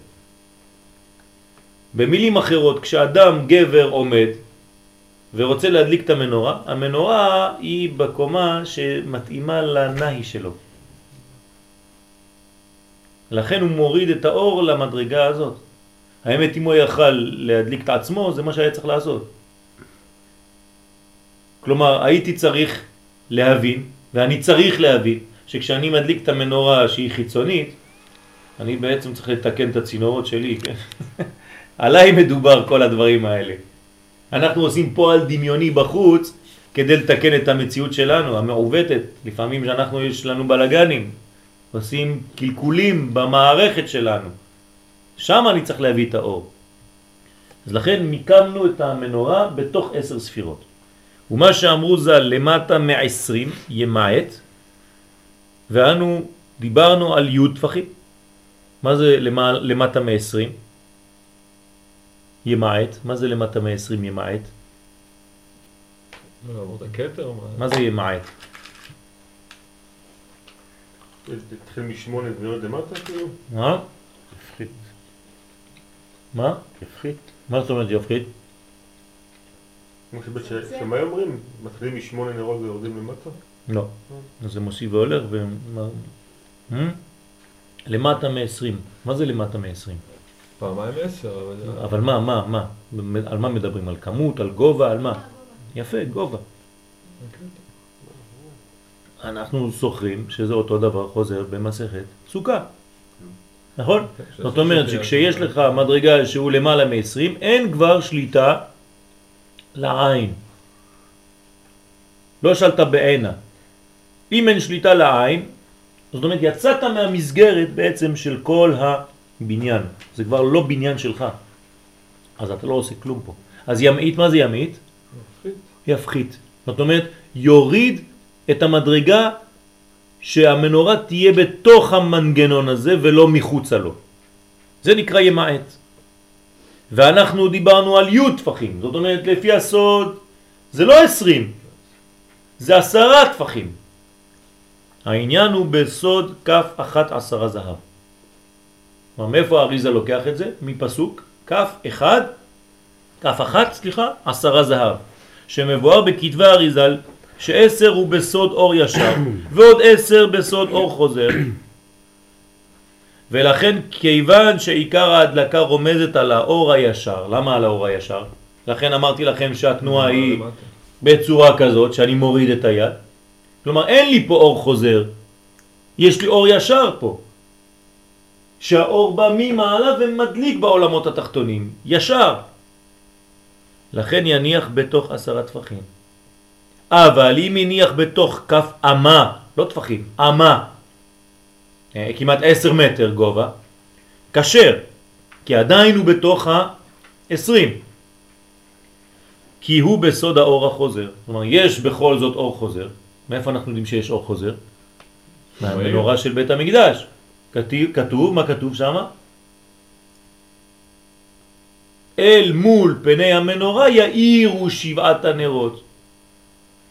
מה היה צריך לומר? אומרים לנו שהמנורה זה הנר המערבי המרכזי. אז הנה המנורה של בית המקדש. 1, 2, 3, 4, 5, 6, 7. מה היה צריך להיות כתוב שם? יאירו ששת הנרות.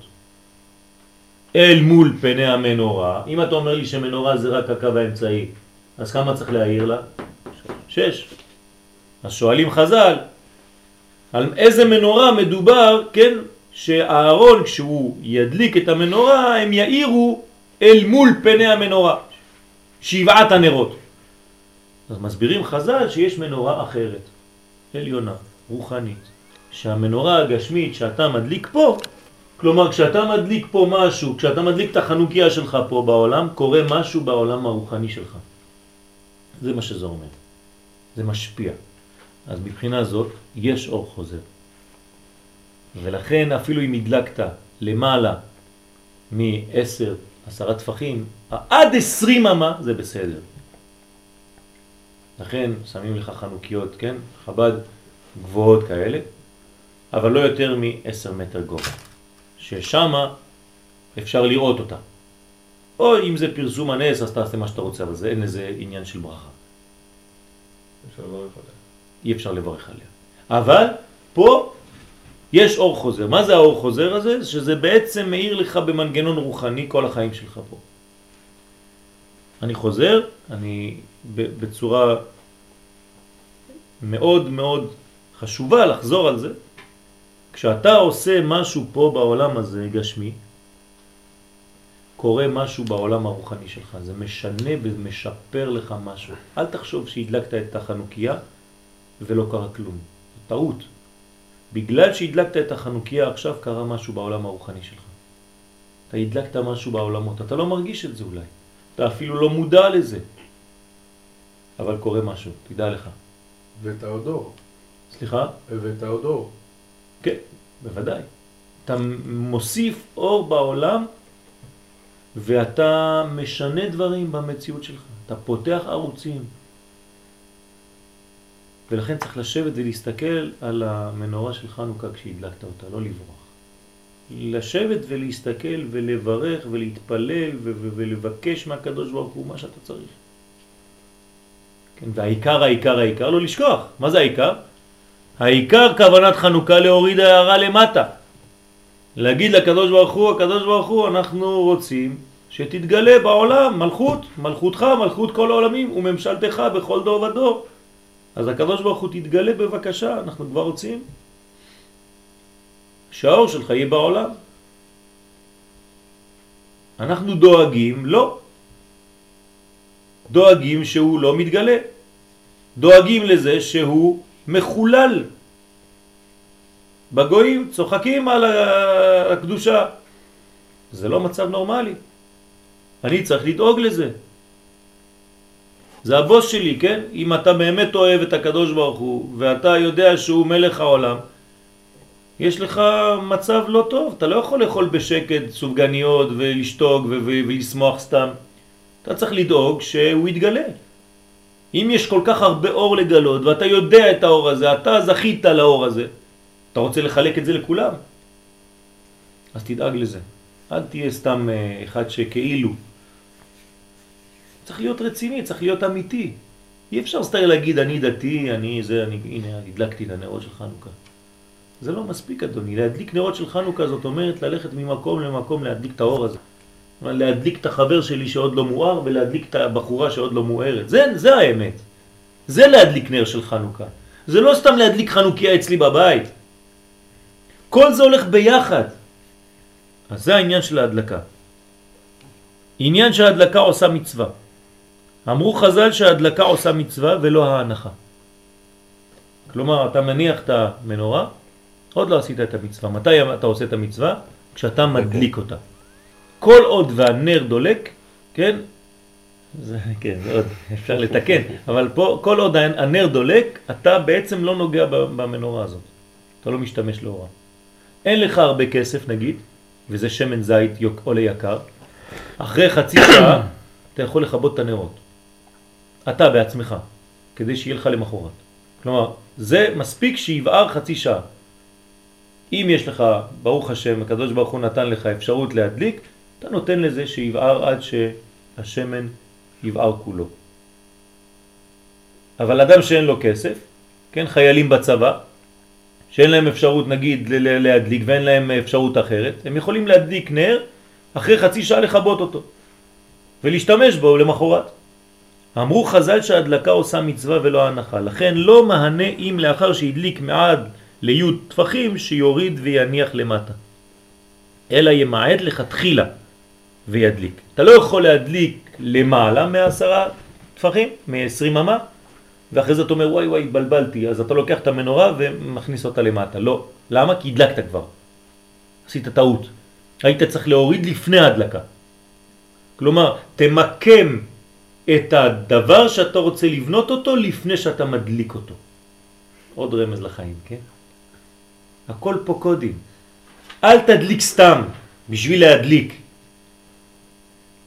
אתה צריך להביא את זה למקום שכשאתה מדליק, אתה עכשיו עושה את המצווה כמו שצריך. לא שהדלקת, פתאום אתה אומר, טוב, עכשיו בוא נעביר את זה מפה לפה, יש בלגן. לא.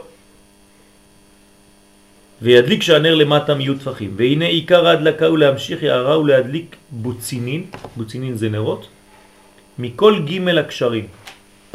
זה נקרא קשרים, כן? שעולים נר וממשיכים הערה מג' המילואים של אב סגמה, ועולה בגמטריה להדליק עם הכולל. כן, המילואים של אב סגמה. כמה זה המילואים של אב? מה? לא, המילוי. רק המילוי עצמו? אה, לא, האמת, האמת פה הוא לוקח את הכל אולי. כן. אז זה 72. אז כמה זה 72? יריב, אתה מומחה למספרים. 63 ו... 45. 45. כמה יוצא ביחד? 180. 180? כן. כמה זה להדליק? 160. עם זה 179, עם הקולת זה 180. 180.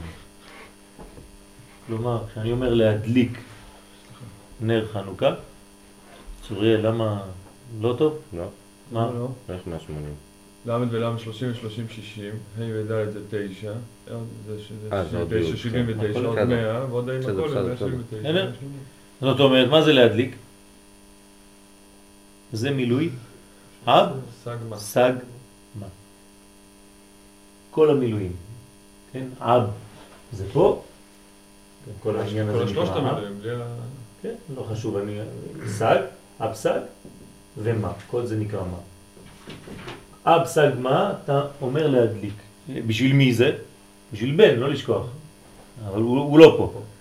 כלומר, כולם בשביל הבן. אז להדליק זה אב סגמה, שעולה להדליק, עם הכולל. לכן עיקר המצווה היא ההדלקה. כלומר, למדנו עוד דבר חשוב, שלהדליק זה אב סגמה שמביאים אור לבן, למלכות. וזה לשונו בפרי עץ חיים. לכן ההדלקה עושה מצווה ולא ההנחה, כי אין אנו מעלים אותה ממקומה כלל, אלא אנו ממשיכים לאור מלמעלה אל מקומה בלבד. למה לא צריך להרים את המנורה? למה אני צריך לבוא אליה? כי זה התכלית. כלומר, אל תברח מהעולם הזה. תביא אור אלוקי לעולם הזה. זה, זה, זה אדם גדול. זה לא כל פעם שיש לו איזה בעיה, הוא בורח, נכנס לישיבה, בורח מהעולם הזה, אומר, עזוב אותי, כבר נמאס לי מכל השטויות שלהם. לא, לא במצוקות. תביא את האור האלוקי דווקא במציאות הזאת של העולם הגשמי. זה קשה, זה עבודה הרבה יותר קשה. כי כשאתה בורח מהחומר, בסדר, אתה בורח מהחומר. מה עשה נוח? 120 שנה בנה טבע, לא התפלל פעם אחת בשביל עם ישראל, או בשביל האנשים. רק בנה. הקדוש ברוך הוא אמר לו, תבנה את הטבע, אתה תנצל. אתה לא מתפלל בשביל האנשים, משהו? זה לא עובד ככה. אלא כמו אברהם אבינו. אתה מנסה תמיד לחפש, אולי אפשר להביא עוד למישהו, יש אנשים שחסר להם, קשה. תביא את האור לעולם הזה. נכון זה קשה יותר, נכון שיש סכנות יותר גדולות, כי אתה יכול גם אתה ליפול בעצמך, אבל זה, זה ההתמודדות. אז אנחנו משאירים את המנורה במקומה ואני בא אליה. אני יורד לעולם הזה ומביא את האור העליון, אפסגמה. עניין שאסור להשתמש לאורה. כן, אמרנו שהנרות הללו קודש הם, ואין לנו רשות להשתמש בהם. אנחנו אומרים את זה, נכון? אלא לראותם. אלא לראותם בלבד, כדי להודות לשמך, על ניסיך ועל נפלאותיך. כתב בפרי עץ חיים, לכן אסור להשתמש לאורה. למה אסור להשתמש לאורה? כדי להיות אור הקדוש העליון, כן, הקודש העליון יורד עד למטה, אשר שם מקומה. כפי שנראה להלן שזמן הדלקתה בלילה בזמן שהיא יורדת לביאה. כלומר, אני עכשיו יורד לעולמות תחתונים, מסוכנים, חיצוניים. אני מביא אור ממדרגות גבוהות, כן? מי שמבין מה זה אבסגמה, הוא יודע מה זה, כן? קצת. לאן אתה יורד עם האור הזה? רגע, רגע, רגע, מה, אתה הולך ללמד אה, פנימיות לאנשים ברחוב? סכנה. אז מה אתה עושה? במקום אשר מצויים שם החיצונים. בחנוכה עוד יותר פשוט. כן, במקום שיש חיצונים אני מביא אור. ואנו חוששים שלא יתאחזו באור העליון. לכן אין ליהנות מן האור. אה, אתה אומר לי שאין סכנה בחנוכה. אז למה אתה מפחד? למה אסור לנו להשתמש? האמת שאם באמת הייתי הולך עד הסוף עם הרעיון, הייתי צריך להשתמש באור הזה. פתאום אתה אומר לי, הכל טוב ויפה, הבאת את האור למטה, אבל הנרות הללו קודש אין לנו רשות להשתמש בהם. אז מה? אז מה עשית? כאילו עכשיו באמצע התהליך עוצרים אותך. אומר. אל תשכח שעוד לא הגענו לתיקון השלם. העולם שלנו עדיין חסר. יש הרבה בעיות בעולם. אם תביא אור כזה גדול עכשיו, אז באמת יכולה להיות בעיה. אז מה כן? לראותם בלבד. כלומר, תתחנך שיש אור כזה, תלמד אותו, תחשוב עליו, אבל אל תשתמש בו עדיין למציאות הזאת כי עוד לא מתאימה. אבל הכוונה פה. בין האור הזה לאור הזה זה שונה, זה לא אותו אור. בין איזה אור לאיזה זה אור. פיזית אור, כן, האור של הנר, כן. והאור, אני, אז זה אותו דבר. כשאני מדליק את האור הפיזי, כמו שאתה קורא לו, אני צריך לחשוב על האור הרוחני. כלומר, איך אני מבטא את האור הרוחני בחיים שלי? על ידי הדלקה פיזית. לכן אני צריך תמיד, שם, תמיד לשלב עולמות. אני לא יכול לעשות דבר גשמי שהוא מנותק מהמחשבה האלוקית שיש בפנים. אז כשאתה מביא אור גשמי, אתה חושב על האור הרוחני שעכשיו מאיר בעולם הזה. זה מה שצריך לעשות. ובהגעת צמח, מכאן כי בשבת יכול ליהנות מנר שבת. אז למה בשבת כן אפשר ליהנות מן הנר? הרי כל תכלית הנר של שבת זה כן ליהנות ממנו.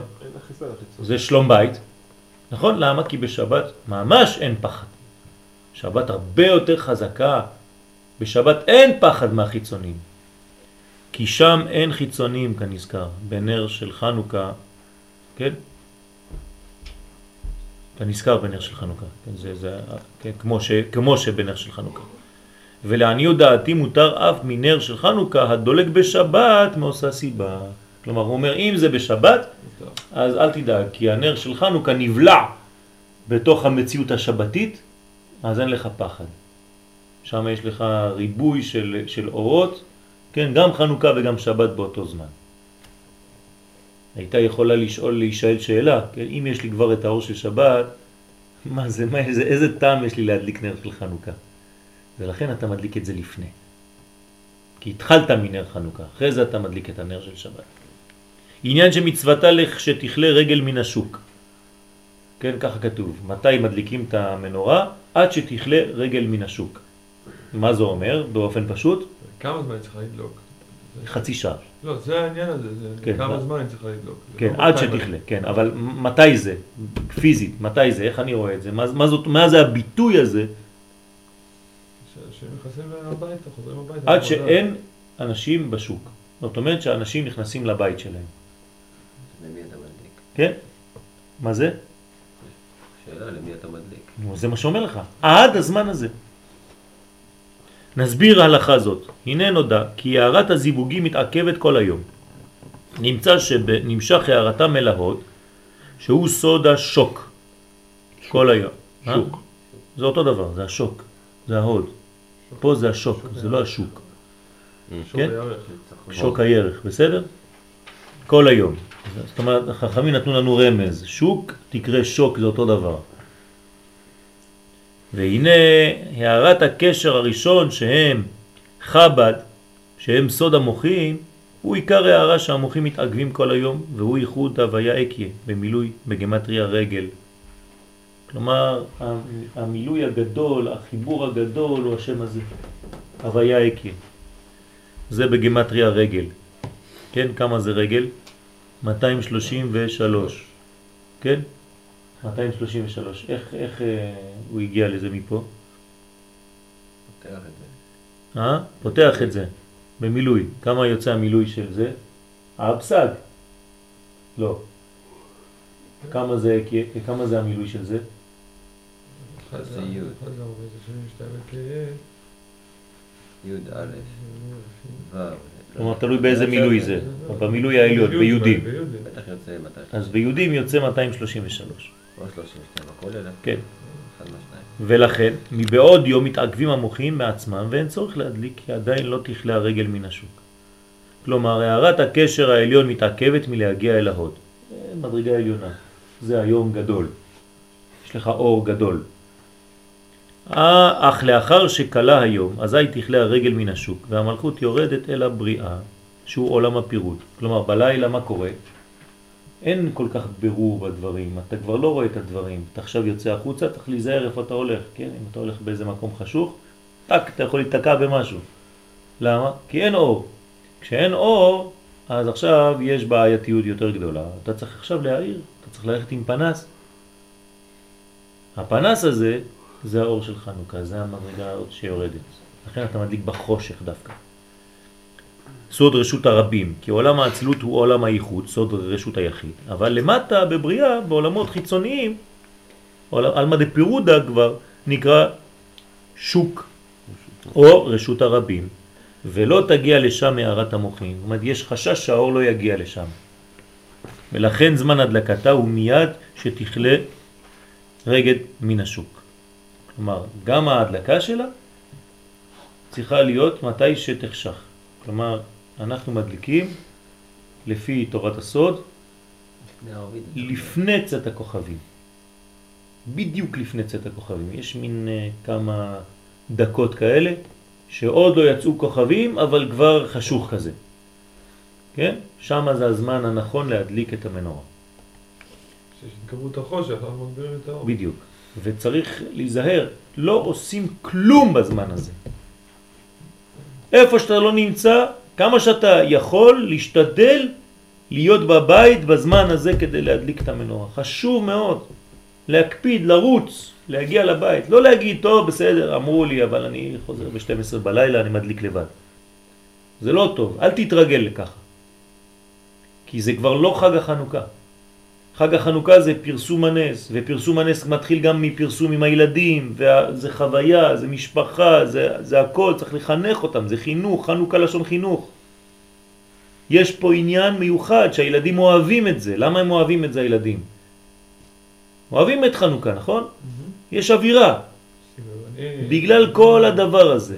אתה צריך ל- ל- להקפיד שכן יהיה הדבר הזה ברוב עם הדרת מלך. כן? יש, יש בזה קידוש השם. נכון שאתה יכול להדליק לבד ב-12 בלילה אם אתה רוצה, אבל מה עשית? מה אתה, בשביל מה זה סתם? וזה לשונו בפרי עץ חיים. דע כי אנו מדליקים אותה עם שקיעת החמה. כי אז היא מידת הלילה, והיא יורדת למטה אל הבריאה ליצירה ולעשייה, לתת טרף לביתה וחוק לנערותיה. יש דאגה לתת מזון ואור למי שחסר לו אור. אומרים חכמים בחסידות, לאלה ששקעה להם החמה. כן, שאין להם אור מסכנים בחיים. תביא להם אור. מצד עצמם. כן, מצד עצמם. שיש אור בעולם. כן. ואז אנו ממשיכים לאותן הערות שהיו לה למעלה. ולפי שעיקר ההמשכה היא מייחוד הוויה אקיה, שהוא בראש, אין האור הזה יכול להמשיך אליה אלא זמן מועט, ולכן מצוות הדלקתה אף הוא זמן מועט. כלומר, זה לא אור ש... של הר- הרבה זמן, זה אור שהוא מועט, זה זמן שהוא מועט, זה עובר מהר.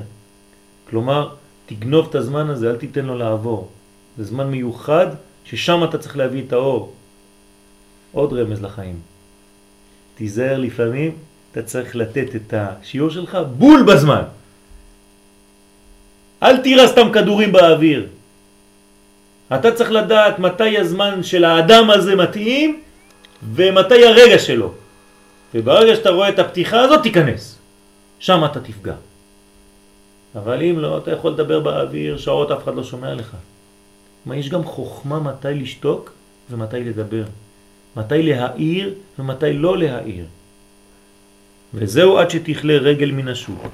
כי השוק הוא העולמות התחתונים, לשון שוק. וזמן ההדלקה, כן זה השוקיים, הוא עד שתכלה אותו רשימו מן האור שנמשך אחריה למטה עד מקומה. עניין חנוכה מהרמח"ל. כתב הרמח"ל בקיצור הכוונות, הנה חנוכה הוא בסוד הנצח וספירה זו היא השולטת. כל החג זה חג של נצח, זה הספירה השולטת, זה הניצחון, זה הנצחיות, זה נצח ישראל לא ישקר. למה? כי זה מראה לנו שבעצם הנשמה הישראלית שיש בנו היא לעולם לא תכבה. יש לנו נצחיות, יש לנו משיחיות, יש לנו הגעה לבניין של גילוי המלכות ואף אחד לא יוכל למנוע את זה. זה מה שזה אומר פה, אנחנו ננצח בסוף. היא השולטת. והוא ענף החוכמה.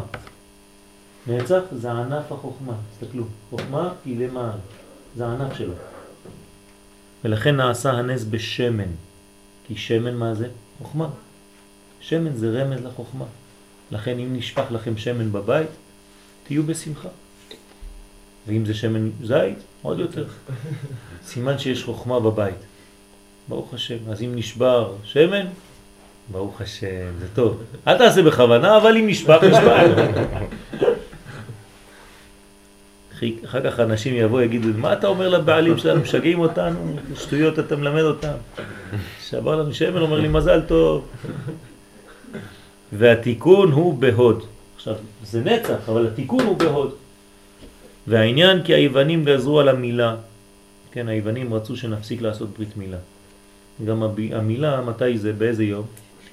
יום השמיני, זאת אומרת, זה אותו עניין. כלומר היוונים רצו לבטל את המנגנון הזה, את החוכמה שיורדת לעולם. למה הנילה ביום השמיני?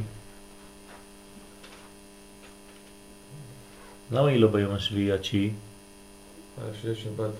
מעל הטבע. זאת אומרת, אנחנו רוצים לקשר את התינוק היהודי מאז שהוא נולד למדרגה שהיא למעלה מהטבע. טבע זה שבע. אנחנו רוצים לגדל את התינוק הזה שיבין, ולא יבין, זה לא חשוב בינתיים. אבל הוא בפנימיותו מקושר למדרגה שהיא מעל הטבע. וכשהוא יבוא ללמוד, זה יהיה טבעי בשבילו. תביא גוי ללמוד דבר כזה, הוא ישתגע פה, הוא כבר הלך פעמיים לישון. יהודי יש לו משיכה פנימית כי הוא כבר דבוק לזה. בזמן הברית מילה דאגו שהוא יהיה דבוק לעולמות העליונים. אז מדבר אליו. אפילו שהוא לא מבין פרקטיק את הדברים, הוא יודע, יש פה אור, הוא מבין. קולט.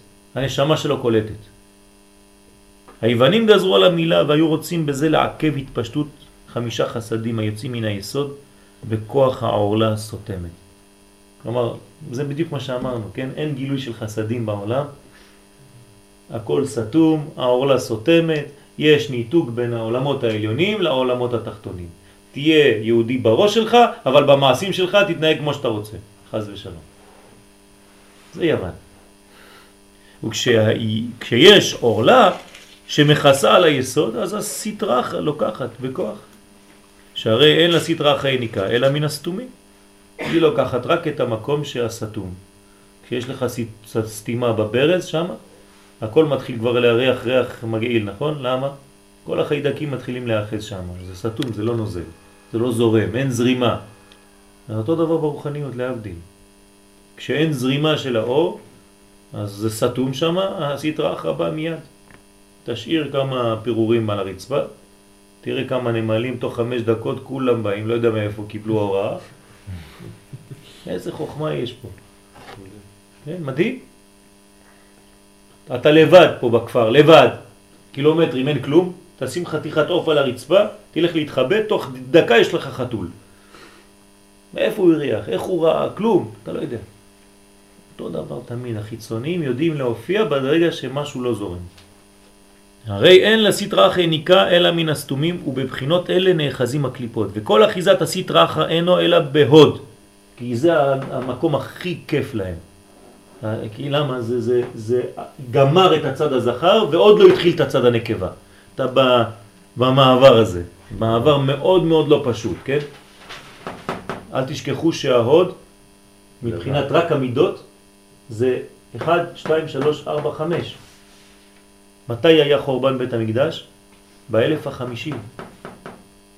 לא לשכוח. כל היום דבה. כלומר, הבניין החלש, חז ושלום, יכול להיות פה.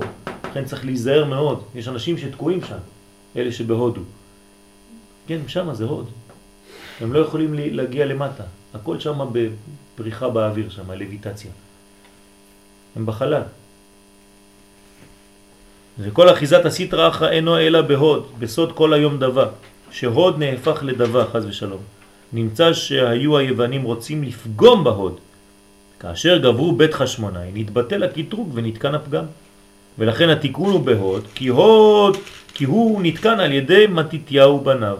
כלומר, אותו דבר, מה שראינו אצל האריזל, הבאתי עכשיו מהרמח"ל, כדי שתבינו שכולם מדברים על אותו דבר. מתיתיהו בן יוחנן תיקן פה את ההוד, כי היו חמישה בנים בסוד חמישה חסדים. כמה בנים היו לו? אומר פה הרמח"ל, דבר פלא יפה, שהיו לו חמישה בנים, שזה כנגד חמישה חסדים שמתפשטים. היוצאים מן היסוד. וכשהם מתגברים, אז הסטרא אחרא נחלשת ואינה יונקת. ולכן אומרים על הניסים במודים שהוא בהוד כידוע. בדיוק דברי אריזל, כן? על הניסים במודים. ומדליקים נר חנוכה לזכר הנס שנעשה במנורה, אנחנו חוזרים למנורה שלנו, והנה נר חנוכה הוא בסוד מלכות. אז אנחנו ממשיכים, אותו דבר, חזרה עכשיו, כן? ומקומה למעלה מג' טפחים, כי הנוגבה עומדת בנהי דזה, הנה נהי, יפה מאוד, שלושה טפחים, וכל אחת היא טפח שעולה מר בן, שמהם נעשות הספירות כידוע. כל זה בסוגריים ת, ת, תדלגו. ובהדלקה אנו ממשיכים אור מן הראש אל המלכות, ממעלה למטה. וכן כוונת הברכה בכלל לעשותה בתיקון נר, שלושה קשרים. כלומר להביא למלכות אור המוחין, שזה אב סגמה, ואז הוא בסוד נר, דהיינו, עכשיו הוא כותב לכם את הצירופים, הוויה אקיה, הראשון, הוויה אלוקים, אחד בתוך השני, והוויה אדנות, אחד בתוך השלישי. שעולים נר 250, וזמן הדלקתה עד שתכלה רגל מן השוק, כי רגל עולה אב קסה, וסודו חוכמה ובינה. בסוד המוחים, זה החוכמה והבינה, כי אב הוא הוויה במילוי יהודים, וקסה הוא אקיה במילוי יהודים. זה בדיוק מה שכיוונו מקודם, כלומר שניהם במילוי יהודים, הוויה במילוי יהודים ואקיה במילוי יהודים, זה יוצא 72, והשני קסה. כן? אבס קסה. ושוק הוא הנוקבה, כן? עד שתכלה רגל מן השוק, מן השוק, כיוון שכל כוונותינו בהדלקת נר חנוכה להביא האור הזה לנוקבה. בדיוק כמו דברי אריזל, העיקר זה להביא, להעיר למטה. כן? אז פה זה קודים, הם מדברים בקודים, אבל אנחנו בצורה פשוטה מבינים שצריך להביא את האור למטה. על כן זמנה נמשך עד שזה האור מתקיים שם, ומכאן ועלה אין התיקון בזמנו. כלומר, תעשה את ההדלקה הזאת בזמן הנכון. חבל לפספס את זה. וזהו עד שתכלה רגל מן השוק. כלומר, תכוון בזמן של היום שלך, שימי חנוכה הם ימים מיוחדים, אז תשתדל לעבוד בצורה כזאת שתהיה במקום הנכון להדליק את הנר בזמן הנכון.